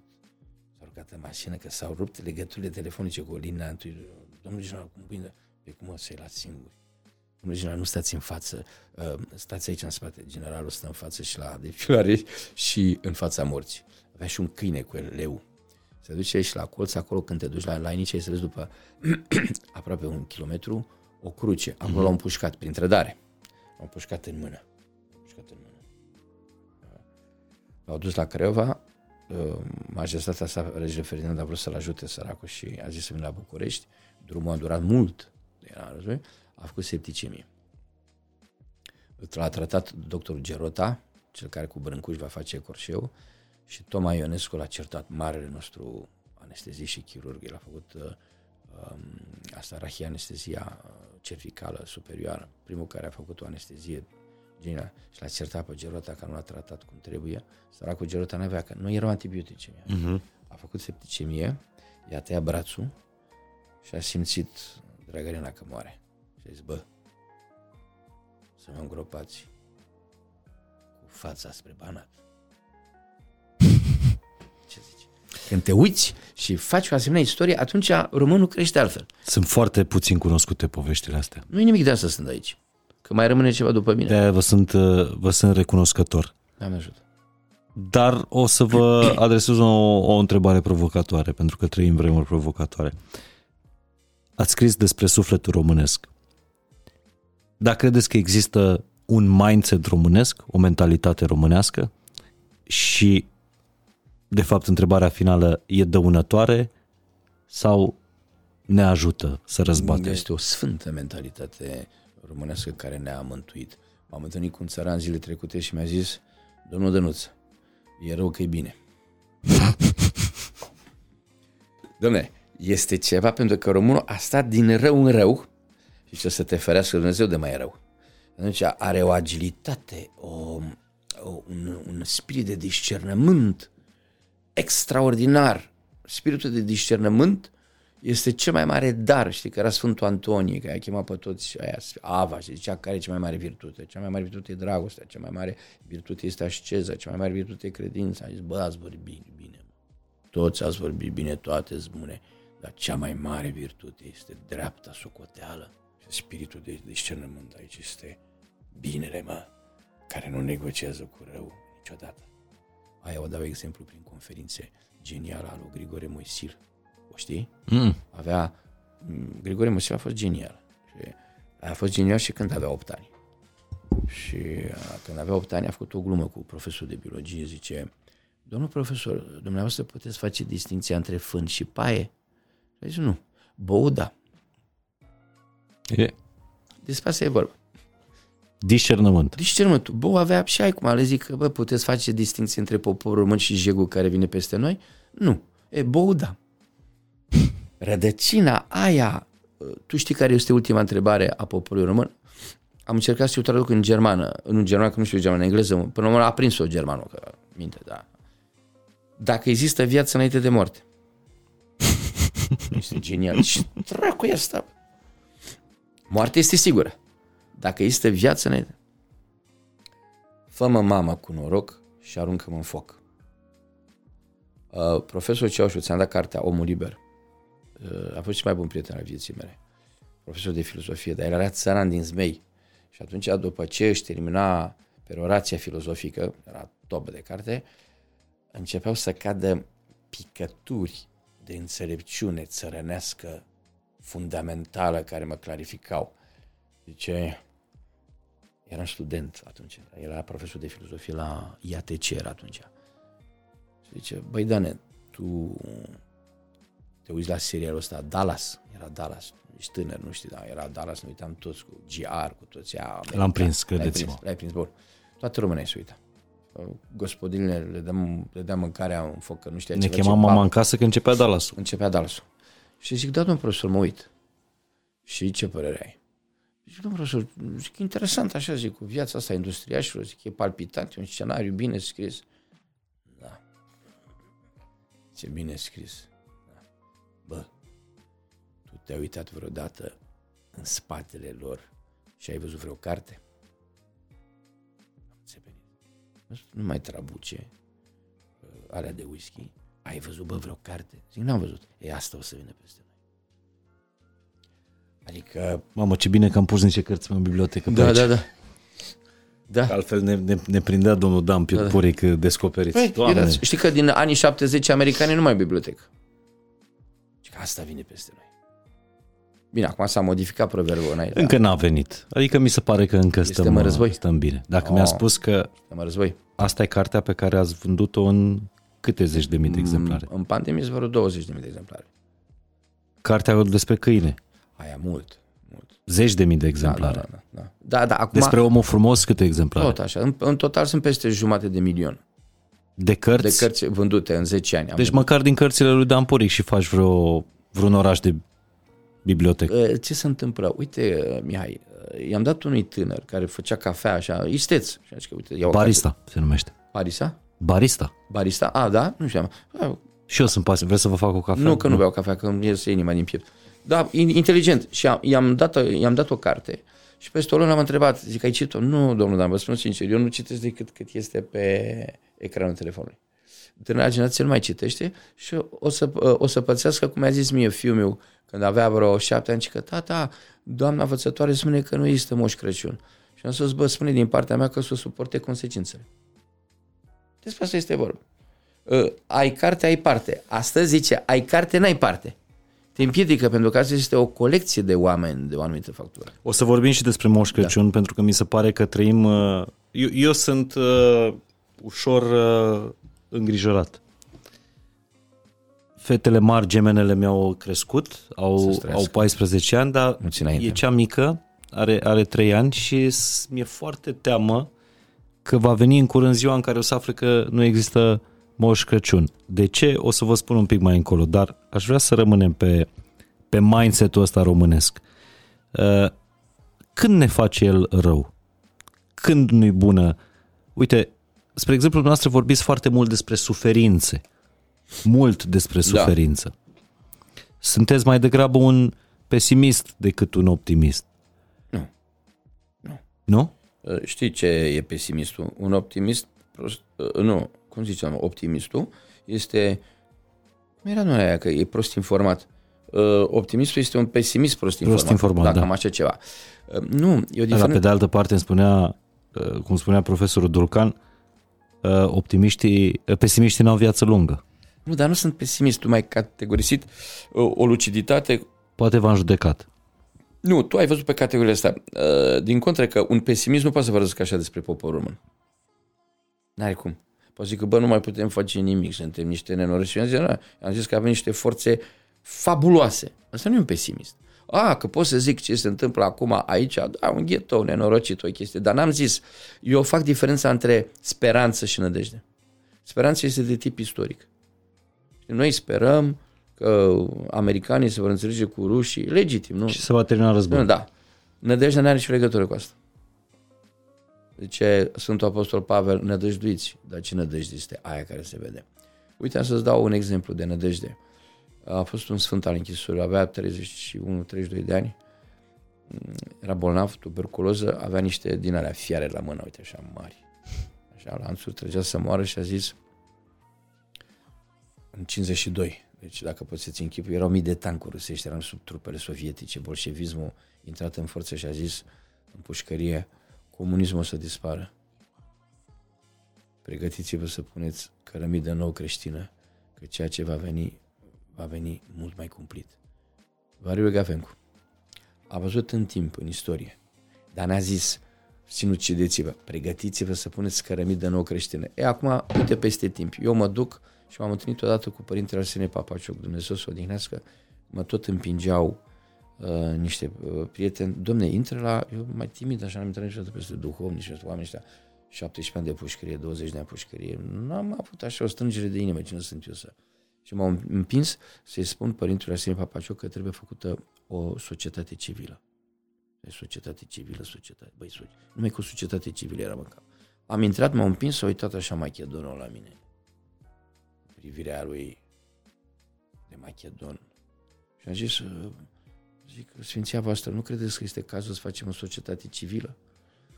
Ai văzut vreodată o arvilă care se uită la un șoarece de când era așa? Chiar că puric am fost. A zis, bă, eu nu vorbesc limbi străine. Culmea că pe masă era prima mea carte, Cine suntem? Tu să faci ce ai făcut până acum. Să pui cărămida creștină în sufletul fiecărui român și așteaptă că vine Dumnezeu cu, cu mortarul. Cărămida creștină. Tu aia, îți faci treaba. Vine Dumnezeu cu mortarul. Toți ăștia, Valeriu Gafencu, Arsenie Boca, Arsenie Papacioc, Iustin Pârvu, aveau nădejde creștină. Nu erau pesimiști.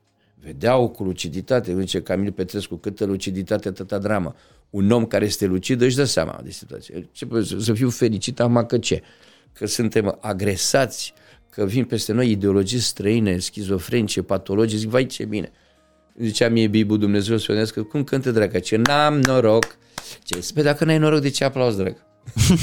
Ce să fac? La, la, la, la, la, la. Deci chiar și atunci când moare speranța, rămâne nădejdea, spuneți. Păi dacă vrei să o iei așa, speranțele mor, nădejdea în Hristos, în Dumnezeu, nu moare niciodată la acest popor. Asta este marele lui ascendent. A mers, uite, că tot m-ai făcut pesimist aici.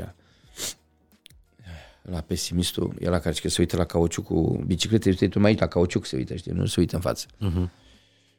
Uh, un cercetător german din perioada Primului Război Mondial a privit poporul român, a studiat, are o carte intitulată Der Balkan, Balcanii, și spune că poporul român este cel mai dârs popor din lume.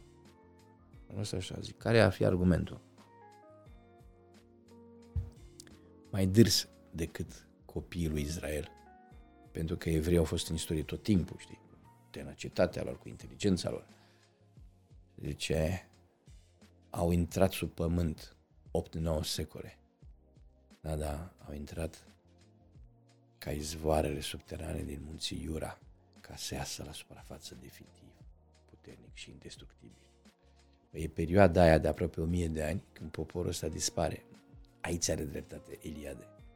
Vezi formele din alea de peșteră care nu se pot coagula în documente. În, uh, era un papagal de istoric care se plângea printr-o revistă, douăzeci și doi din astea așa mai crăcănate, și zicea că ce ne facem noi că țăranul român în Primul Război Mondial n-a avut jurnal. Erau desculți, erau analfabeți, n-a avut jurnal să scrie ce a făcut el pe front. Că aia se numește microistorie. Și papagalul ăla nu știa că în Pomenice stătea. Pentru Ion, pentru Eliade. Și pentru neamul lui ce a dormit. Așa, Eliade era tânăr și zice, în Primul Război Mondial a văzut un sat întreg, ieșise la intrarea satului, stăteau toți în genunchi așa. Da? Cu capre și preotul, preotul ținea slujbă. Ce se întâmplă? Toți tinerii din sat au murit, tot regimentul, și se roagă să vină sufletele acasă. Astea sunt formele alea pe care nu ne poate prinde domnul istoric. Astea sunt formele de care le-a sesizat el la Emil Racovița. Arhaice, care nu pot să-și găsească în documente, în ceva, o stabilitate. Ăla este un duh al poporului român care merge. Da, Pentru că vorbeați despre formele astea istorice, astea, astea nedefinite. Da. Uh, astea poate să fie și niște traume transgeneraționale ale acestui știu, popor, știu, ascunse se, în subconștientul da, nostru, de care habar n-avem că există. Se numește, întrebarea este foarte bună, memoria Renii. Exact. Memoria Renii.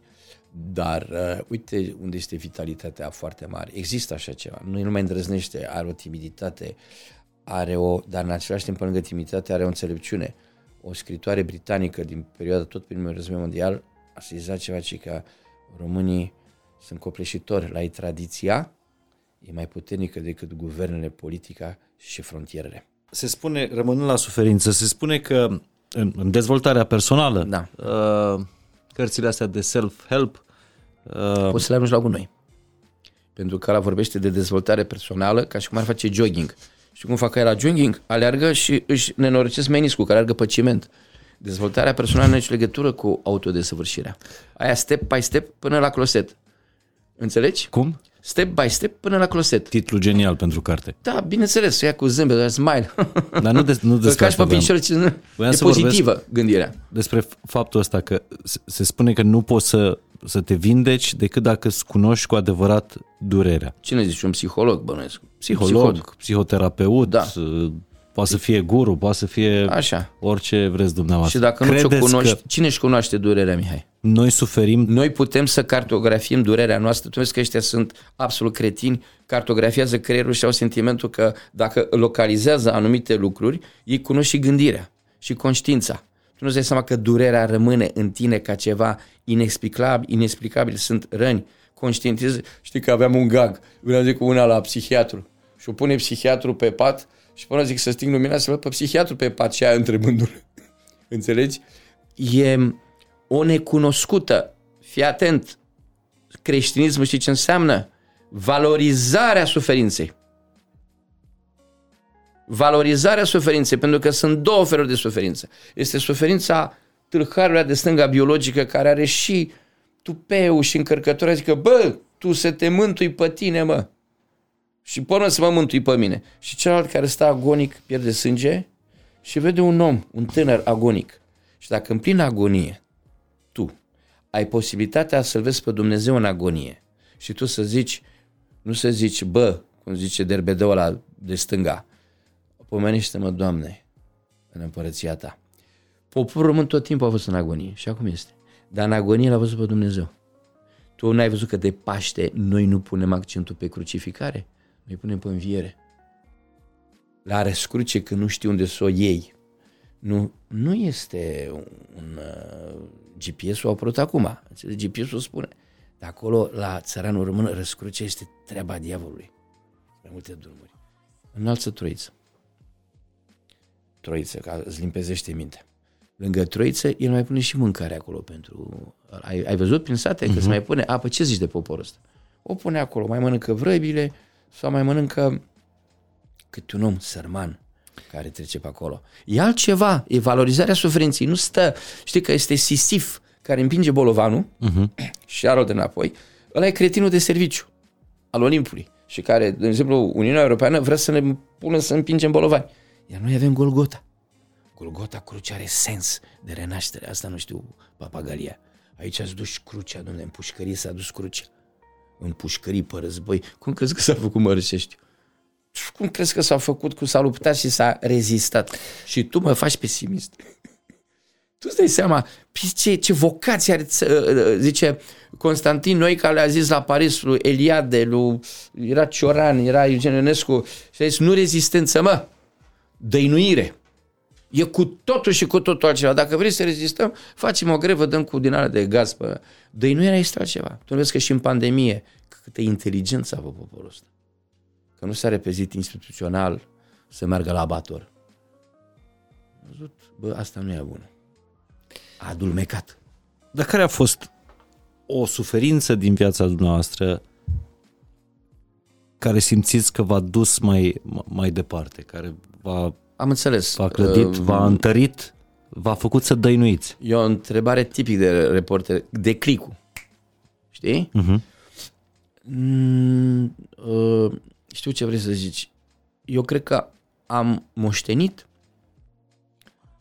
un fel de sensibilitate vis-a-vis de, de, de cum să zic, de suferință.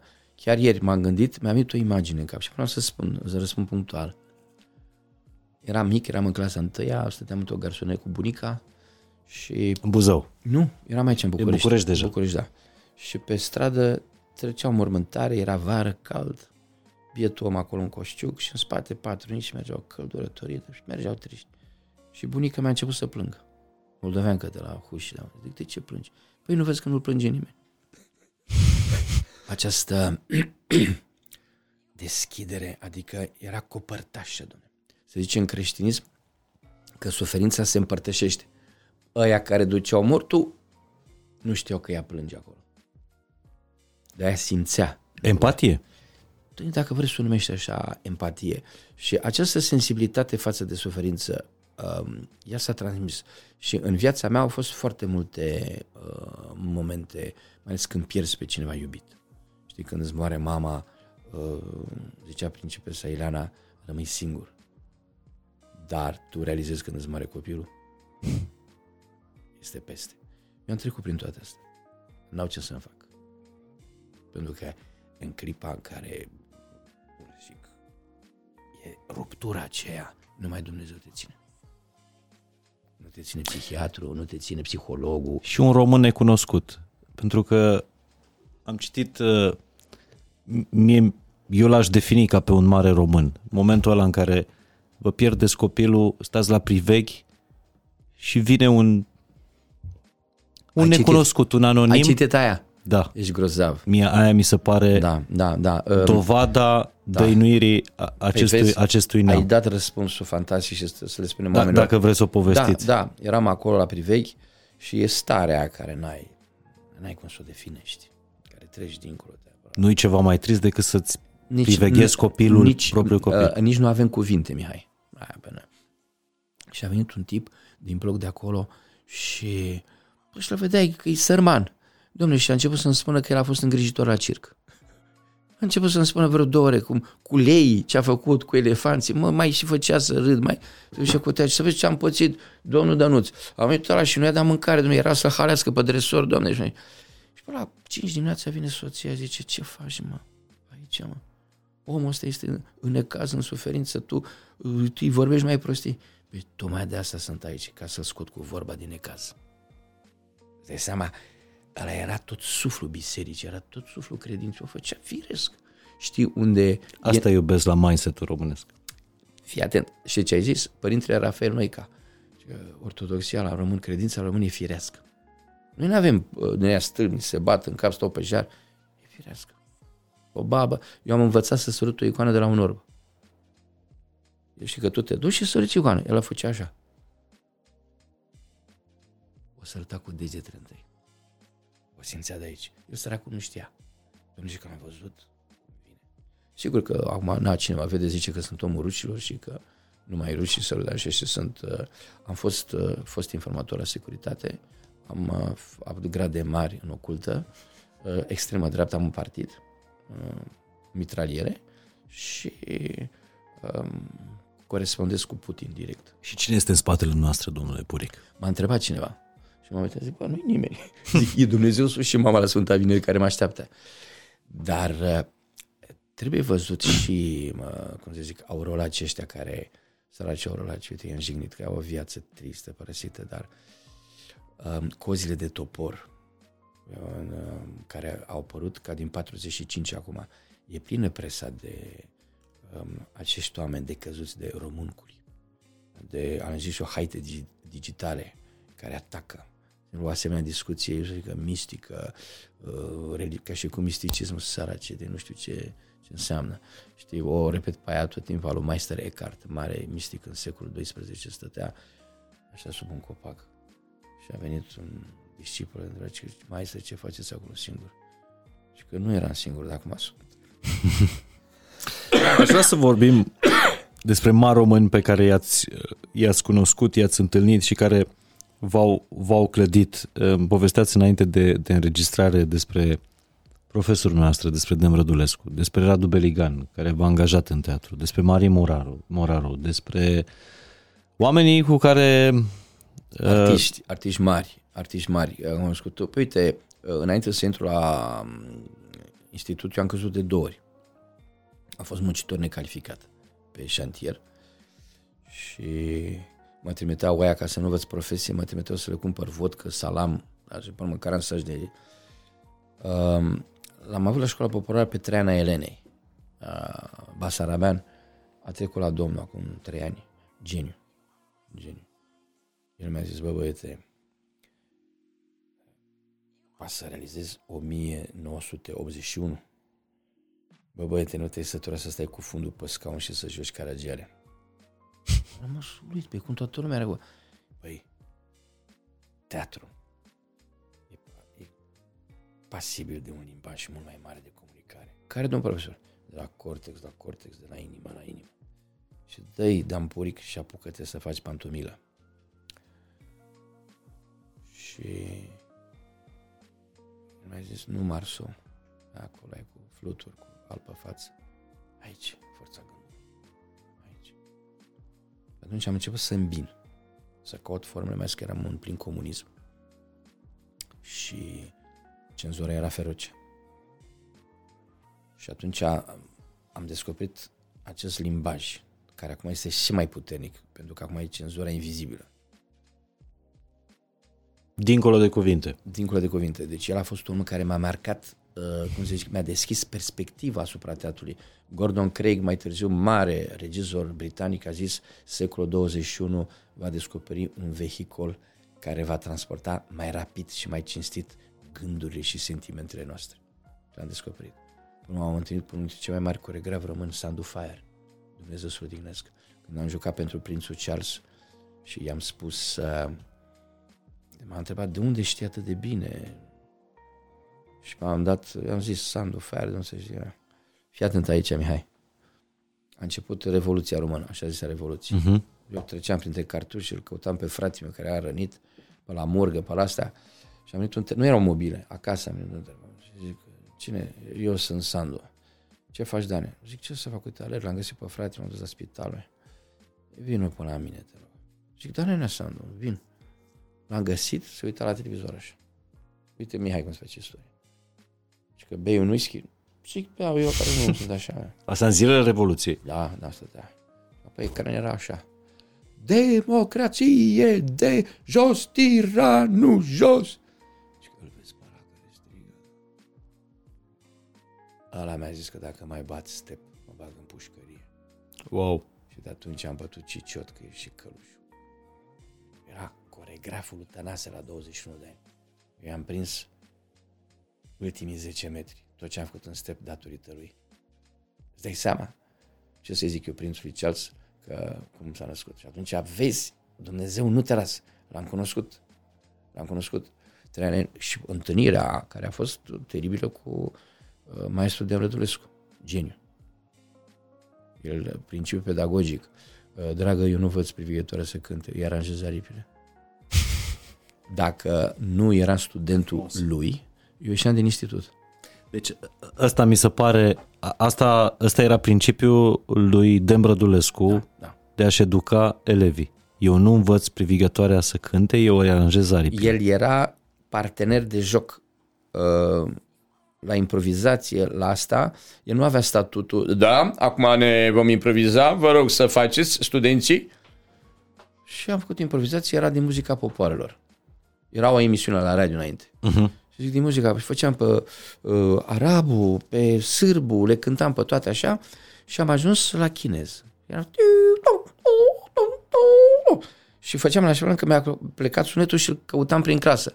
Și nu-l vezi o dată că vine cu catalogul, zice, pac, l-am prins eu. Era coparticipativ la joc. Era, era, eu am fost, cum să zic, lângă un copil mai mare care m-a învățat, mi-a transmis, m-a contaminat. Uh, uh, lecțiile lui de actorie erau de cu totul și cu totul altă factură. Ce vă zicea Dean Rădulescu? Păi îți spunea la un moment dat, uh, uite o lecție fundamentală, a venit, mai venea din câte o șușă obosită așa, trântea, mânca uh, brânză și o să spun Hamlet. A fi sau nu fi, mai nobile sunt duri în sine oare, să-și auzeam, să gest și praștii ale ursiterele, să mor, să zic, Dumnezeu, iertați-mă, nu, nu, nu mă pot concentra. De ce, dragă Puric? Păi zic, nu știu, aud ziarul ăsta aici, văd cum mâncați. Băi, Mihai a dat un pumn în masă, zis, e un spectator nesimțit în sală! Ce o să te faci? Mergi înainte! M-am dus la Botoșan. La Botoșan, stagiar. Primul... Da, da, Botoșan, icoană, actor mare mea. Unde da. Ați fost angajat imediat după institut. Da, m-au trimis acolo. Uh-huh. Și îi aducea pe aia obligatoriu la teatru. Erau elevi și se plictiseau și trăgeau cu invizibile. Tu, Dovreci, aviață și te iubesc, dragostea mea. Mai palme era, înțelegi? Și, pe urmă, am început să merg cu acel plus al lui Bibanu și se cumințeau. Unul din rezolul făceau leapșa prin sală, că se plictiseau, se băteau cu scaunele în cap în nici nu jucam. Și am avut acolo un actor teribil, tătuțul, Dumnezeu să venească, Dorbuzea, tot așa, că ce facem? Scurtăm textul. Cum scurtăm textul? Păi, hai să ne pregătim. Da, mie-i plăcerea. Direct pe scenă. Și că vine, trebuia să mă căsătoresc în actul trei și m-am căsătorit în actul întâi la jumate. Incredibil. Și atunci se preia un șoc pe scenă pe care îl simțea, emoțional. Iar uh, Bibu, cum ne ziceam noi așa, el avea bucuria jocului. Tot așa mă vorbeam ceva și se vedeam scârțit în spate. Și vine o colegă, ce faci, dragă, aici? Mă concentrez. Ce faci? Mă concentrez. Ce înseamnă, dragă, să te, să te faci mai mic? Uite așa, ah, iau banii la țărani și intru. Dar el, în clipa în care zicea asta, nu că iau banii la țărani, era bucuria intrării în scenă. Uh, mi-am ratat un rol din cauza că aveam o asistentă care m-a pus să fac um, analiza rolului, ce a, a fost personajul, pe unde a fost. Și am zis, ce faci, dragă Purică? Doarme spectatorul în sală. Păi eu, la ce te gândeai? Cum am mers la magazin? Nu, dragă, tu o iubești pe asta, dragă. Tu ai rolul în tine, mâine să vii cu el, gata. Dintr-o dată, dacă nu exista Demrădulescu, eu ieșeam din institut. Pentru că nu suportam, el nu punea sistemul, el, cum să zic, era... se bucura de natura cu care tu veneai. Zicea, dragă Puric, și eu învăț de la tine. Vă aranja aripile. Era, era nemai pământ. Uite, principiul de parenting, principiul de... Da, vreau să mai spun una. El juca rolurile noastre, era genial. Demrădulescu. Da, le juca că să n-aveai cum să nu limiți. Nu aveai cum să nu limiți. La mea l-am imitat, nu mi-așa. Și într-o pauză vin la mine și că Gică, fii atent aici. Gică vă zicea. Atunci, da, Gică, fii atent aici. Tu o să fii un mare actor. Ești mai bun decât mine. Lasă-mă pe mine, că cu ale mele. Caut-o pe aia ta. Dar să zică el, Demrădulescu, tu ești un mare actor. Păi și o libertate, cum să zic, n-aveai. Și atunci vezi uh, cine îți dă posibilitatea să zbori. În sanscrită, cuvântul pasăre, zice Rabindranath Tagore, înseamnă născut de două ori. Odată când ești din nou și a doua oră când zbori. Dacă nu zbori, nu ești pasăre. Așa și ca artist, dacă nu ai bucuria creației, nu ești artist. Ești executant, ești meșter, ești tot ce vrei. El îți dădea această bucurie a creației. Meșterul Beligan. Dar cum e să joci pe scenă cu Beligan? Era cel mai tânăr partener. Deși era diferență de... Era, mi-aduc aminte, am mai zis asta undeva, jucam e pe un televizor imprimată, doctor Sanderson, era Harvey și eu trebuia să-i dau o țigară la un moment dat și din cauza că am făcut două baruri pe noapte, era matineu, am uitat să că, nu, îi dădeam, îi dădeam foc, el avea țigara și m-a uitat chibritul și într-o fracțiune de secundă s-a prins și a zis, domnule Daud, iertați-mă, uite, am venit în replica, am chibrit, dar cred că îl, în cabinetul de vis-a-vis. Dar vă aștept, domnul doctor, chiar mă și liniștesc, fără grabă, nu vă grăbiți. Alergă, dar am Puric, deschide ușa, erau numai mașiniști torpirați dimineața. Nu aveam nu știu să le chibrit aici. Ați mers în culise? În culise, domnul brichetă, vă rog din sus. Eram Richard, un regat într-un chibrit. Nu aveam nu știu, Nelu, tu ai venit chibrit? Mi s-a părut timp, o oră. Și m-am întors fără chibrit. Zic, domnule Daud, îmi pare foarte rău, zic, dar nu, nu, nu, nu am chibrit. Dar e mult mai bine, e chiar pentru sănătatea mea. Și a luat aplauze. Actorul idiot, după asta, putea să zică, cum e posibil, mă, ca tu să mă... Neprofesionistule, ai uitat da, să nepro... spui chibriturile. Zicea Stanislavski, accidentul scenic îți arată dacă e actorul idiot sau bun. El, Gigi Dinică, bai, am jucat cu el, era ceva de, de, de, de... o forță a transmiterii. Și la un moment se mai întâmpla o mancuri de text, el rămânea acolo. Că ți se întâmpla ție, n-aveau chestia asta să, înțelegi, să te pedepsească. Ei știau că artea teatrului este dincolo. Marin Moraru, am intrat într-o figurație și la sfârșit m-a luat pe scenă, era rolul principal și m-a scos în fața publicului. Ghiță Cozorici la fel a făcut. Era deontologia lor, ei și-au dat seama ce am făcut eu într-o noapte. Era o altă lume. Era lumea care după spectacol se ducea la un pahar de bere, la un vin, să discute. De ăștia fug așa ca spermatozoizi de pe țeavă. Nu-i, nu-i mai prinzi. Aia discutau, că fila replica acolo. A fost, bă, reacția aia nemaipomenită. Beligan știa când se râde. Definiția succesului este să poți să, a talentului, să poți să anticipi succesul. Zicea, aici o să aplaude, da... Aici o să râdă, da, aici de un chiar. Doamne, nouăzeci și nouă la sută. nouăzeci și nouă la sută. Știa înainte știa, de a fi pusă și când punea piesa, piesa de teatru, public? Că am jucat și în regia lui. Uh-huh. O știa. Și atunci gândește-te că uh, faci o asemenea gândire liberă, o asemenea gândire responsabilă, dar și dezinhibată. Față de scurțoși ăștia care merg așa pe bandă rulantă și nu știu că în față este o natură creatoare care... Eu n-am fost niciodată regizor. Mi-am zis, dinpreună conspirăm. E o conspirație. Pentru că în fața mea, am acum în trupă elevi de liceu, atâta. Sunt fenomenal. Dar care sunt cele mai lungi aplauze pe care le-ați văzut vreodată date de public unui actor român? Și care e actorul ăla? Nu știu, nu am cronometrat niciodată, pentru că n-am, nu în astea, știi, câteodată mi s-a părut că au aplaudat puțin și au păstrat, nu plecau din sală.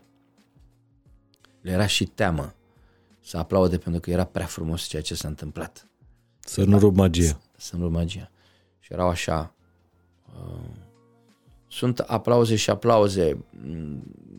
De exemplu, când am fost în Anglia sau în Germania, eu am fost în vreo patruzeci de țări ale lumii. Și fiecare are un anumit fel de reacționare și este mai important decât aplauze. De exemplu, chinezii aplaudă foarte puțin. Dar erau atât de marcați. Erau atât de marcați, erau atât de... Am jucat la Opera Națională din uh, Pekin.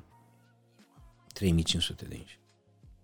De limbaj, am zis că domnule, ați avut aici succes mai mare decât Pavarotti, pentru că a doua zi vindeau aia C D-uri cu telefonul, au filmat uh, spectacolul.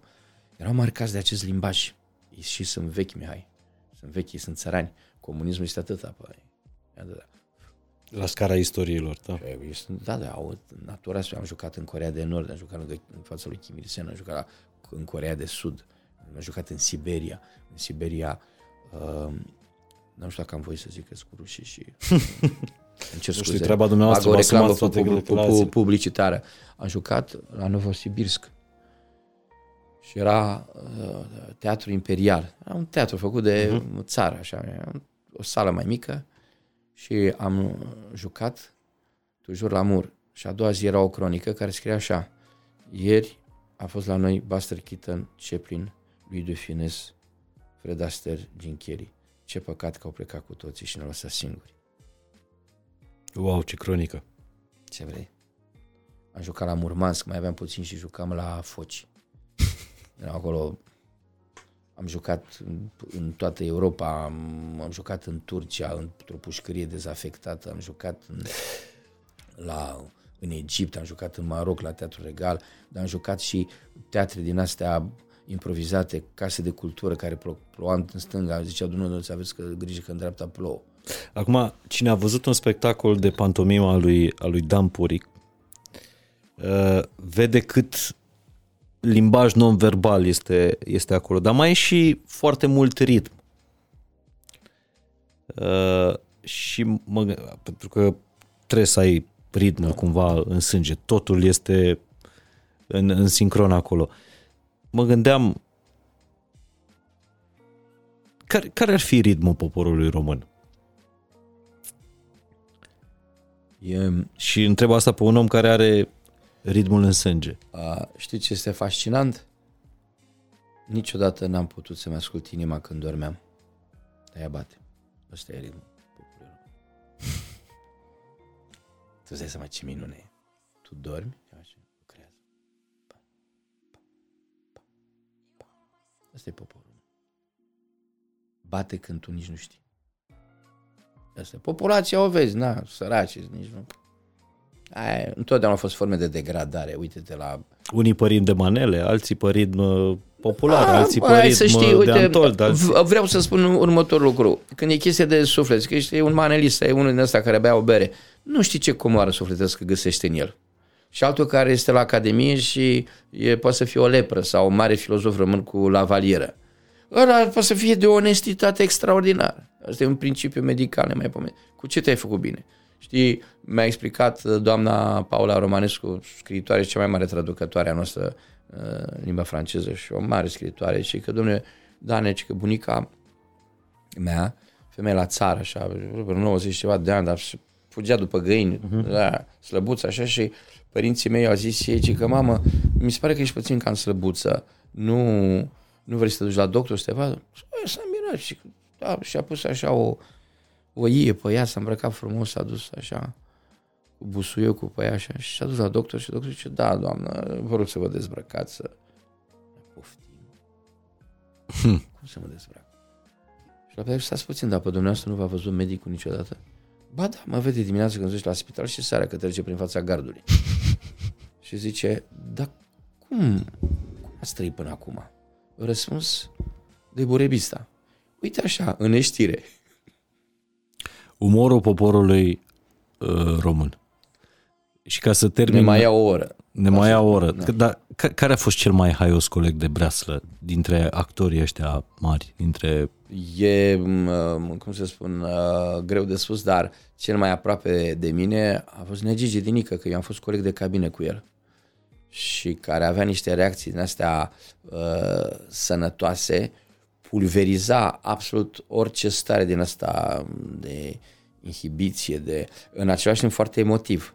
El care avea fața aia dură. De-aia și tăia cu replica, pentru că era în sinea da, lui foarte sensibil. Da, și că m-am întâlnit cu ce faci, Negigi? M-am, m-am săturat să joc jigodii. Înțelegi? Era aia când zic cu taximetristul, domnule, l-a luat de la Peștera, că îi mai beau la Peștera pe vremea lui Ceaușescu cu Amza. Peștera era o cârciumă. Cârciumă, la Rosetti. Și beau acolo cu Amza, cu Cozorici, aia spuneau poezii până dimineața și el i-a ascultat și l-a luat taximetristul și a zis, vai, domnul Gigi Dinică, era că am făcut așa. Da, a zis, du-mă acasă. Dar unde stați? Interesează-te. Înțelegi? Aia... Ningea afară și a vrut să intre în vorbă cu el. Ce frumos ninge domnul Dinică. Da, pentru asta o bani, fotule, mă mai încur. Înțelegi? Deci el avea din astea geniale, domne. Era uh, aia, uh, l-au premiat, l-au dus uh, la ambasada Iugoslaviei, că a luat premiu. Și i-au spus, el dacă bea un pahar așa, ataca. Zicea, găinarilor. Se făcea zmanga. Nea Gigi, vine tovarășa găinușă de la Comitetul Central, de la... Așa, stai grijă. Nu-i fac nimic. Așa face.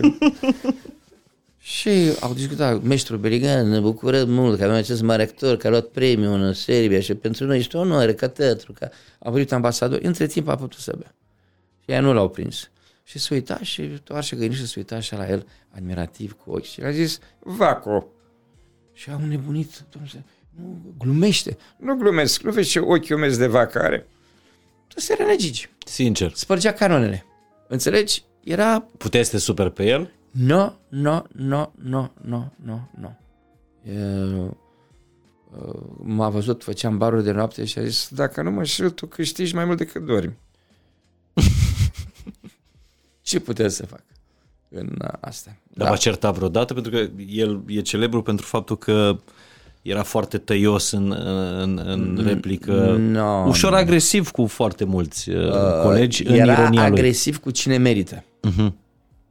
Era agresiv. El a văzut că eu sunt un pui de om acolo și mă iubea foarte mult. M-au intuit și eu și Mari Moraru. Marin Moraru mi-a dat telefon după am avut Oameni și eu cu sufletul românesc, era în sală, festival pe la Teatru de Comedie și eu nu știu că el era în sală. M-am sunat după două zici că, alo, da, Marin Moraru sunt, da. Da, zic, domnul Marinuș, da. Auzi, Dan, Ceplin ar fi fost gelos pe sensibilitatea ta. Wow. Atât. Venea în cabină după Visul și mi-a zis, tu ești de pe Marte, nu ești de aici. Și plecam. Nu stăteau mult și spuneau lucruri de genul ăsta. Băteam step, mă antrenam acolo pe cimentul ăla de cap, pe la oglinzi și toți ăștia ai mei spuneau, ce mă, mai dai din copite, mai mutule, mai dai din mână. Ce dacă creierul atât. Și a venit Ghiță Cozorici cu două ore înainte de spectacol. Era cu două ore, băteam, băteam, băteam step așa și m-am oprit. Stătea exact cabina acolo, zic, a, maestre, zic, iertați-mă, zic, eu mă opresc aici, zic, să nu vă deranjez. Băi, Mihai s-a uitat la mine. Mi-a zis, băi, Dănuț, tu bate-vă, muncește cu pe munca ta, mă odihnesc. Cum să nu-l iubești? Din gura unde este acolo. Bate-vă că eu pe munca ta, mă odihnesc. Brâncuș era în atelier și simțea, avea, pe, avea ucenici și că vezi că rănești lemnul. Auzea, Sandu Faian îmi spunea, era cu spatele întors și că nu, bați murdar, n-ai tu și eu bun. Bați murdar? Da, și auzea uh, Plachiu. Și că bați murdar, n-ai tu și eu bun. Dar asta este altă poveste. Apropo de oameni mari, apropo de, eu bănuiesc că și acum sunt, dar sunt dați la o parte în mod premeditat ca uh, tineretul să nu aibă modele. Uite-te și tu, aici tu te chinui, faci un podcast, mai sunt câțiva care aduc oameni valoroși, doctor, profesor, mai știu ce, dar ei nu sunt în cadrul unei chestii instituționale, ei nu sunt, sunt pe o chestie privată, știi, te apuci tu de muncă să faci chestia asta, dar pe semne că și asta va fi o formă de supraviețuire. Știți ce, ce mi se pare fascinant? Că pot sau nu pot fi de acord cu uh, unele păreri, opinii, da, normal. Uh, dintre cele pe care le spuneți. Însă m- mă uit la faptele dumneavoastră și la poveștile dumneavoastră și la tot ce ați realizat. Să joci pe scenă cu Radu Beligan și apoi să ai smerenia de a merge și a le vorbi femeilor din pușcărie de la Târgșor. E, ai aflat-o și pe asta. Da. Păi, nu-i treaba mea? Da. Ai aflat multe despre mine. Am vorbit numai acolo, am vorbit și la Rahova. Am vorbit și la Giurgiu, uh, pușcărie mare de tot. Ce frumos e că cei de acolo mi-a zis, domnul, dar nu plecați de aici, stați cu noi. Nu este extraordinar? Adică v-au făcut o ofertă. Da, stați cu noi, domnule. Și că, eu eram și în pandemie. Și că oricum nu este mai liberi decât voi. Mi s-a părut absolut demențial. Da, mi se pare fascinant. La Târgușor trebuie să spun asta. Că m-a... Să te duci da. La femeile de la Târgușor, printre care înțeleg că era și criminala de la Metrou, așa cum a da, da, da. Cred, popularizat-o cred. Presa, da, da, da. Să le vorbești despre forța iubirii. A, ce a fost, domne, râdeau, plângeau, a fost numai, dar a fost gen, general comandantul închisorii. M-a primit acolo un om tânăr, inteligent, a zis, domnul Dan, o cafea, un ceai, cum mai bine, zic, dați-mi puțin apă. Și am băut apă și așa tăcut, zic, ce? Mi-e greu să vă spun, noi avem un proverb aici în pușcărie, da? Cine bea apă odată la noi, mai bea și a doua ori. Și am văzut o chestie care nu o să găsești nicio pușcărie. La sfârșit era Nea Eugen, plutonierul, jandarmul. Și zic, v-am adus cărți. V-am adus cărți și... Rândul unu! Am scoat femeile, nu uite așa. Păi Mihai, în clipa în care femeile au venit lângă el, a început poena lui Iocan. Băi, Eugene, tu n-ai niște mărunt? N-am fost să moară mama. Dar vezi că te-a sunat bărbac bă, bă, în partea aceasta. Eu, tu, vezi că nepotul tu este acolo. E relație umană. Rândul doi! Aia era pentru oficialitate. Când ajungea acolo, e, i-am zis altețe sale, prințul Bogdan Cuza, zic, bă, în Germania niciodată nu se întâmplă așa. Păi sunt cu instituția până la capăt. Sau în Franța, sau mai. Era omenia. De-aia am zis eu că poporul român are nevoie de drepturile omului. Are nevoie de omenie. Omenia este cu totul, este anticamera creștinismului. Dar ce le poți spune unor, unor femei care își ispășesc pedeapsa acolo? În primul rând, nu faci pe deșteptul să le moralizezi. Să le cerți? Să să le... Le-am zis și eu la Gherla, am vorbit la ăia tari de tot. unde m-am întâlnit și cu Pasaris. A fost întâlnire de Pateric. Și a zis, am venit aici nu să vă spun că voi ați greșit, ci să vă spun că poate voi erau criminali, dar nu criminali în serie. Din greșeală v-a luat Dumnezeu mințile, s-a întâmplat ceva, ați luat viața unui om. Am venit să vă spun că sunt în libertate unii care au luat viața unui neam și sunt președinți de stat și prim-ministri. Aia ce pușcării vor face când ucid un neam. Și până am vorbit și cu Pasaris, când m-am întâlnit, a rugat preotul. Că i-am zis, Dumnezeu, nu vorbesc la aia care sunt criminali în serie, că e altceva acolo. Și că am eu un, aici un fiu duhovnicesc care mă roagă din subțire, Pasaris. Dom'le, zic, vorbește românește, face de cărțile. Am rămas uruit. Stătea în spate acolo. Care cred că e închis pe viață, nu? Da, da, da. da.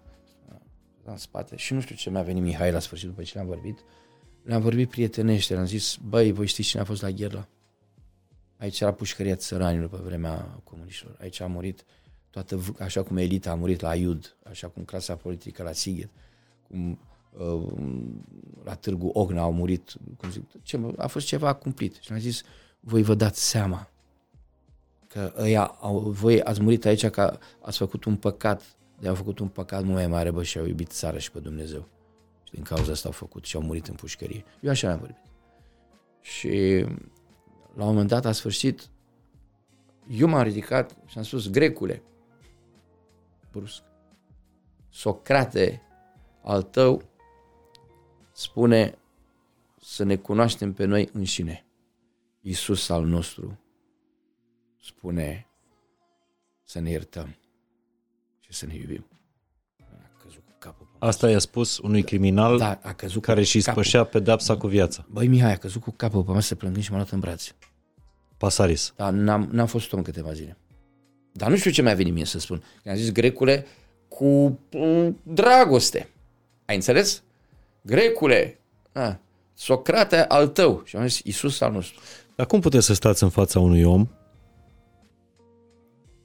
care știți că a ucis, da, că a fost plătit ca să ucidă, da, da, și să lăsați toată garda asta a judecății jos? Întrebarea este foarte bună. N-am mai fost eu. A fost o stare sufletească. Acolo recunoști ceea ce Hristos a văzut, să stai de vorbă cu inima omului. El era altfel.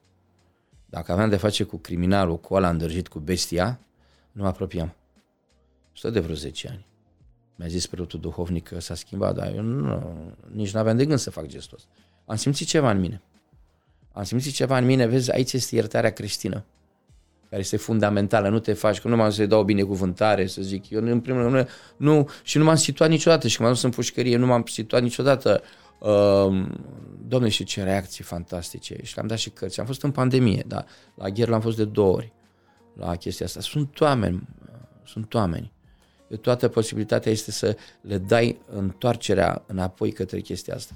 Le-am vorbit la cetatea, la Poarta Albă. La închisoare. La închisoare am fost și acolo. Și zic, acum în pușcărie v-ați dat seama de un prieten adevărat? Da. V-ați dat seama de femeia care vă iubește cu adevărat? Da, domnule, răspundeau, pentru că e canonică la biserică. Veți ști să o iubiți de acum acolo. Da. M-a cutremurat. Sunt lucruri care noi le putem așa, nu m-am dus acolo, știți, facem o lecție de moral, acum să vă spun cum vă știți voi pedeapsă. Te întâlnești cu oameni, asta este lecția hristică. Asta este lecția aia și fără să vrei la un moment dat, dacă ești cinstit, sufletește și crezi în Dumnezeu, se deschide. Știi cum este chestia asta? Exact ca un medic uh, uh, și-a scris memoriile, un medic american ortodox și zice că într-o rezervă trăgea să moară un tânăr de treizeci și cinci de ani în fază terminală de cancer, cu mama la capătul lui și cu soția. Și doctorul vine să-și facă fișa medicală și zice, bună ziua, asta română, zice, bună ziua. Și mama zice, nu vă spălați, domnul doctor, pe el de ce nu salutați? Ai înțeles? Era fiul ei, nu era mort. Să fii foarte atent la momentele astea, întotdeauna uh, trebuie, zicea Sfântul Vasile cel Mare, este foarte bine ca în fiecare zi să gândim la moarte. Asta nu înseamnă că ești pesimist, trebuie să simți că ești trecător. Că în fiecare zi când te trezești este un dar de la Dumnezeu și că când mori se pune capacul la căștiuc tot timpul. Zici, nu ți-ai la revedere de la Uniunea Europeană sau la tratatul de la Varșovia. Ce rău îi pare sufletului după trup atunci când vine clipa despărțirii. Și ai să vezi, Mihai, că tu ești tânăr, Doamne ferește, dar asta este. Eu am trecut de multe ori prin moarte. Așa. Și când am electrocutat la douăzeci de mii de volți. De mult? Da, acum câțiva ani. Aici a trecut. Uite palma. A trecut așa. Acum câți ani? În două mii paisprezece. Eram la pește, eram cu Dulci și cu cățelul. A doua oară că m-a salvat de la moarte. Și tre- am intrat cu undița în uh, file de tensiune, dar nu ne-am atins, că eram cenușă. Am intrat în câmp. Urcam și alea lăsate jos de proștii ăștia. Era și căldură. Și am urcat, nu mă uitam, urcam pe deal, la râu, la pe Bâsca, o zonă superbă. Și am simțit așa. Și zic, am murit, s-a întunecat totul. Cred că după patruzeci și cinci de minute m-am trezit. Eram căzut între stânci și câinele ne venea de la cabană. Îi anunțase Dulci. Cu capul spart, inima era aici. Aici erau bucăți de carne care mergeau. Și asta vreau să spun, că asta face parte din mărturisirea creștină. Știam că mor. douăzeci de mii de voți, mai sunt caz la miliarde că n-ai murit. Trecut pe aici, nu, că corda e și pe partea asta. Și a, cineva m-a ajutat, am trecut prin apă, mirosea carne arsă și să mă ducă cu mașina la primul spital. Știi unde era primul spital? Acolo unde am copilărit eu, la Nehoiu. Știi unde era... Uh, m-au așezat, m-au dus acolo la urgență și acum lucrează Dumnezeu. Uh, de două zile venise un specialist din Afganistan pe arsuri. La Nehoiu. La Nehoiu. Incredibil. Pleca de acolo, trimis. Unde și... acum dacă mergi s-ar putea să nici mai fie spital sau dacă e spital știe? Să da. Nu fie niciun medic. Așa, acolo. Nu aveau iod. Nu aveau iod. Un bolnav mi-a dat iodul lui, ca să-mi dea pe mână, să fac așa. Și am întors capul așa în timp ce îmi tăia cu farfeca pe viu, alea, așa. Și când am întors capul, am văzut policlinica, unde a fost mama doctoriță, cabinetul ei. Când aveam șase ani și o strigam, oh, Doamne. Ai înțeles? Și atunci, vezi că misticismul și credința nu e o chestie exterioară. De ce toate astea au venit? Adică priveam geamul și aveam sentimentul că mă privește mama. Și eu știam că mor. N-aveai cum, adică poți face un infart după toate chestia asta, e ceva cumplit. Dacă citești din astea de specialitatea asta, scazură. De aceea îmi spun că am trecut prin moarte. Moartea mea numai simțeam o lumină și simțeam o protecție care venea ca o mângâiere. Adică chiar și moartea mea era senină. În schimb, când a murit mama, am simțit că pleacă totul din mine cu inima. Nu o să vină să vă credeți, să, să mă credeți, dar uh, habar n-aveam că o să ajungeți la mama. Întrebarea pe care o am de cinci minute în minte, fără da. legătură cu ce da, spuneați, da, da, da. era da. care au fost ultimele cuvinte pe care vi le-a spus mama. Uh, am repetat întotdeauna, eu am stat lângă ea, săraca, am avut un cancer, un sarcom. Operată, a mers bine, ultima lună, agonie totală. Și tot timpul spun asta, era așa, e mea. Dormeam cu ea în pat pentru că eu aveam grijă, eu spălam așa. Și la un moment dat mi-a zis, seara spunea, venea din altă lume, zicea, dragul mami, ai cu ce să te învelești? Maternitatea era mai mare decât moartea. Iubirea și... mai mare decât durerea. Da, și știu că cu trei zile înainte să cadă, s-a sculat brusc, am și scris asta în carte, s-o găsești aici, s-a sculat brusc, perfect sănătos. Și am început să râdem și nu venea să cred. Și să spun, uite, dragul mamei, că eu mă duc. Eu mă duc. Uite, în cartea omului mi-a scris asta. Libertatea mamei. Eu mă duc, dragul mamei, că e clar că mă duc. Dar el avea un tonus, Mihai, extraordinar. Și eu știi ce îmi dădeam seama în timp ce vorbeam? Ce mi-a zis tata. Mare medic. A zis, ai grijă că la oameni cu boli terminale, câteodată e o revenire perfectă cu două exact. zile, anunță moartea. Și fii atent ce mi-a spus. Și că, dragul mamei, a venit poștașul aici, nu știu, acum o lună și ceva și nu știu, drag, mama avea un umor teribil. O f- fost ramorezat, nu mai știu ce, eu nu a, mi-a dat și mi-a dat o pensie dublă. Și eu am numărat-o și eu nu știu de unde să le iau pe nebunul ăsta, știi? Îmi pun problema să nu zic că femeile astea de pe hol, că eu am furat banii lor, furau la nivel de președinte de stat, țara era pe jos și mama zicea că a luat de la stat dublu și mai ales statul pentru ea erau alte pensionare pe hol și că poate n-are mamă, ba, să dai banii înapoi, mamă, în, în, în toată chestia asta. Pe urmă a căzut spre dimineață, a intrat așa, a dus-o după două zile la spital și când m-am întors acasă, au băgat-o acolo, m-a chemat după o zi că era la um, terapie acolo, intensiv, unde s-au demașit electrocardiogramele. Acolo când intri și vezi oameni muribunzi. Și am stat așa mângâiat. Ăla e ritmul morții sau ritmul vieții? Ăla e ritmul electronic. Ritmul vieții și al morții nu știe decât Dumnezeu. Și am mângâiat-o pe frunte, am sărutat-o. Dar s-a tic, tic, tic. Și am întors acasă, în garsonieră, și am căzut. După atâtea nopți mă scutam, nouăsprezece douăzeci de ori pe noapte. Și am căzut. Am căzut și am visat, Mihai, era tânără. Uh, uh, mama a fost, am cartea cu Fidem, foarte frumoasă. Era blondă. E portretul mamei pe carte. Da, înainte să-mi nască. Era tânără, frumoasă, se pregătea în oglindă și eu micuță și n-ar zic, mamă, de cum te duci? Și ea zicea, măi, mă duc, am o întâlnire cu taică-tu, acum lasă că mă duc. Și în clipa aia sună telefonul. Uh, domnul Pric, da, a decedat mama dumneavoastră.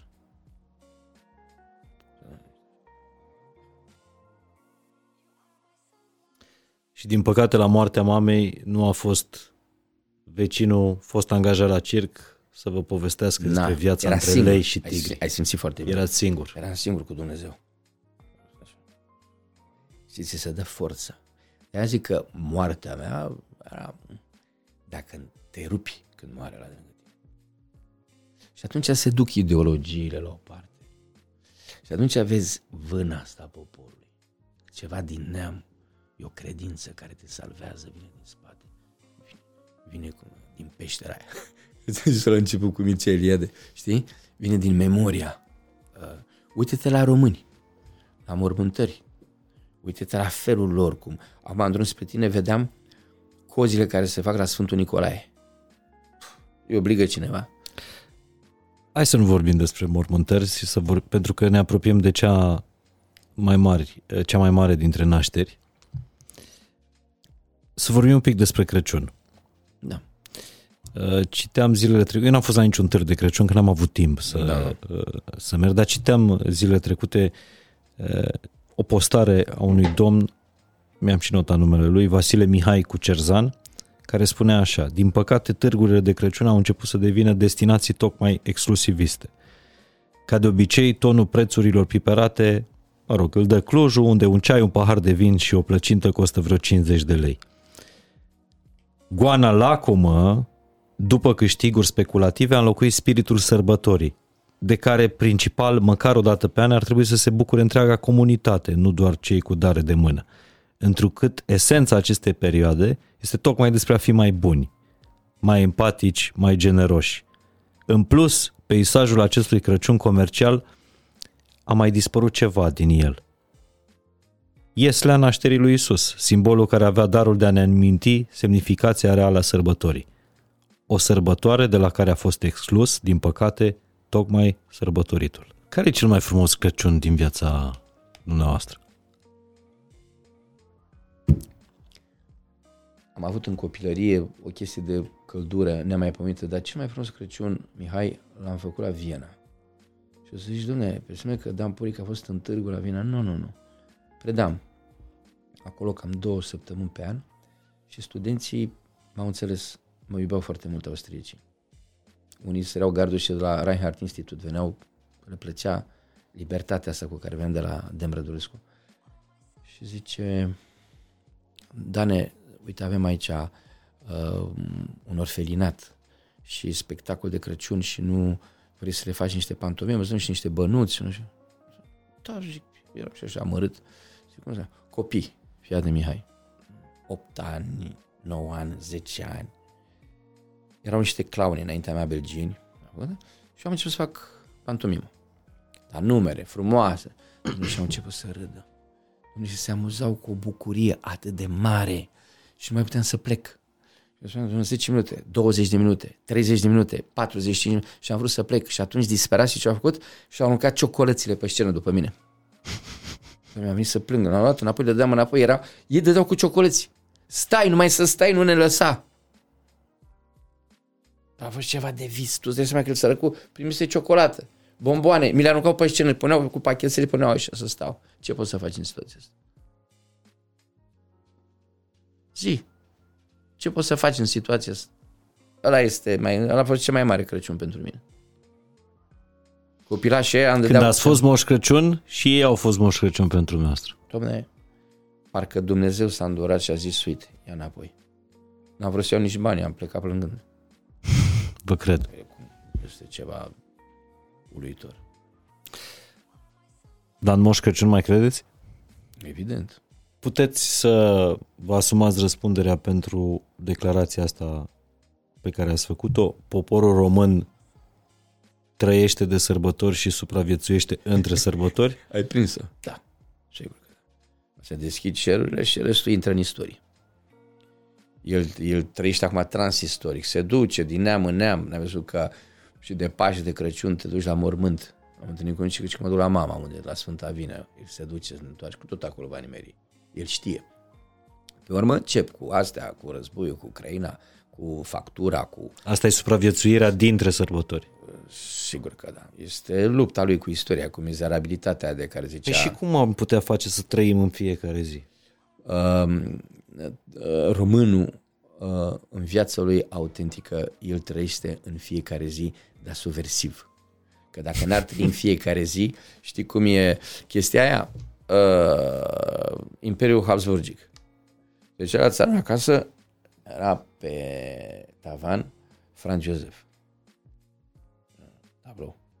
Și bea țăranul cu o palincă și dacă vedea că ești de-a lui, lua tablou și îl întorcea, era Mihai Viteazu. Asta este existența poporului român. Vă mulțumesc tare mult pentru, pentru această întâlnire care a durat ceva. Tu ești de vină. O face serial, Elodia. O împărțiți așa. O serituri. Dintr-o singură bucată. Bravo. Vă mulțumesc mult de tot pentru, uh, pentru întâlnirea asta, pentru povestirile dumneavoastră. Am și un cadou la, la final. Ah, bine că nu l-am deschis praf. În timp ce uh, da, da, da, da, da. Că ne acuza lumea de altceva. Da. La partenerii noștri de la Beciu Domnesc, Mândria Podgorilor Moldovei, uh, o cutie uh, de colecție fain și simplu. Știi că Beciu Domnesc se numește și pușcăria. Eu pușcă la Gislava. Sper să nu fie un semn. Dar mă rog, dacă mă duc cu sticla, o să suport consecințele. Wow, sceptrus, nu mai arătați că cine știe ce se întâmplă. E un sceptrus Cabernet Sauvignon cu fetească neagră și Merlot din Podgoria Cotești. M-ai făcut praf. Dealurile Vrancei. Mulțumesc mult. Mulțumesc mult. Aproape de Buzăul natal. Și mi-ai dat și C D-urile astea. Cu Surorile Oseanu, sigur. Da, mulțumesc din suflet. Eu ți-am dat doar o carte și o să te chem să văd dacă mă mai lasă ăștia să fac teatru. Să... Vă alintați acum. Ei, nu, sunt prevăzător. Doamne ajută, Doamne ajută. Doamnelor și domnilor, vă mulțumesc tare mult că ați urmărit până la capăt această conversație, că vă place, că nu vă place. Dan Puric e un om pe care îl ascult și eu cred că la fiecare întâlnire avem o intersecție cu, cu omul respectiv. Spuneți-mi un lucru fain din România și un lucru simplu din țară sau despre țara asta. Fain, ah, fain și simplu, da. Un lucru fain și unul simplu. Păi lucrurile faine sunt simple, nu sunt complicate. N-ai realizat? Fain, asta este expresie ardelenească, nu? Adică e frumos. Fain, nu? Bă, uh-huh. Bă, e fain asta, zice Ardeleanu. Uh, are o uh, respirație. Uh, eram pe malul Prutului, uh, acum vreo douăzeci de ani. Uh, un copilaj mic așa. Fii atent, fain și simplu, frumos, cu părul așa spic de greu. Și întrebarea aia penibilă, ce vrei să te faci că vei fi mare? Doctorul a zis, om. Fiți oameni, vă mulțumesc tare fain.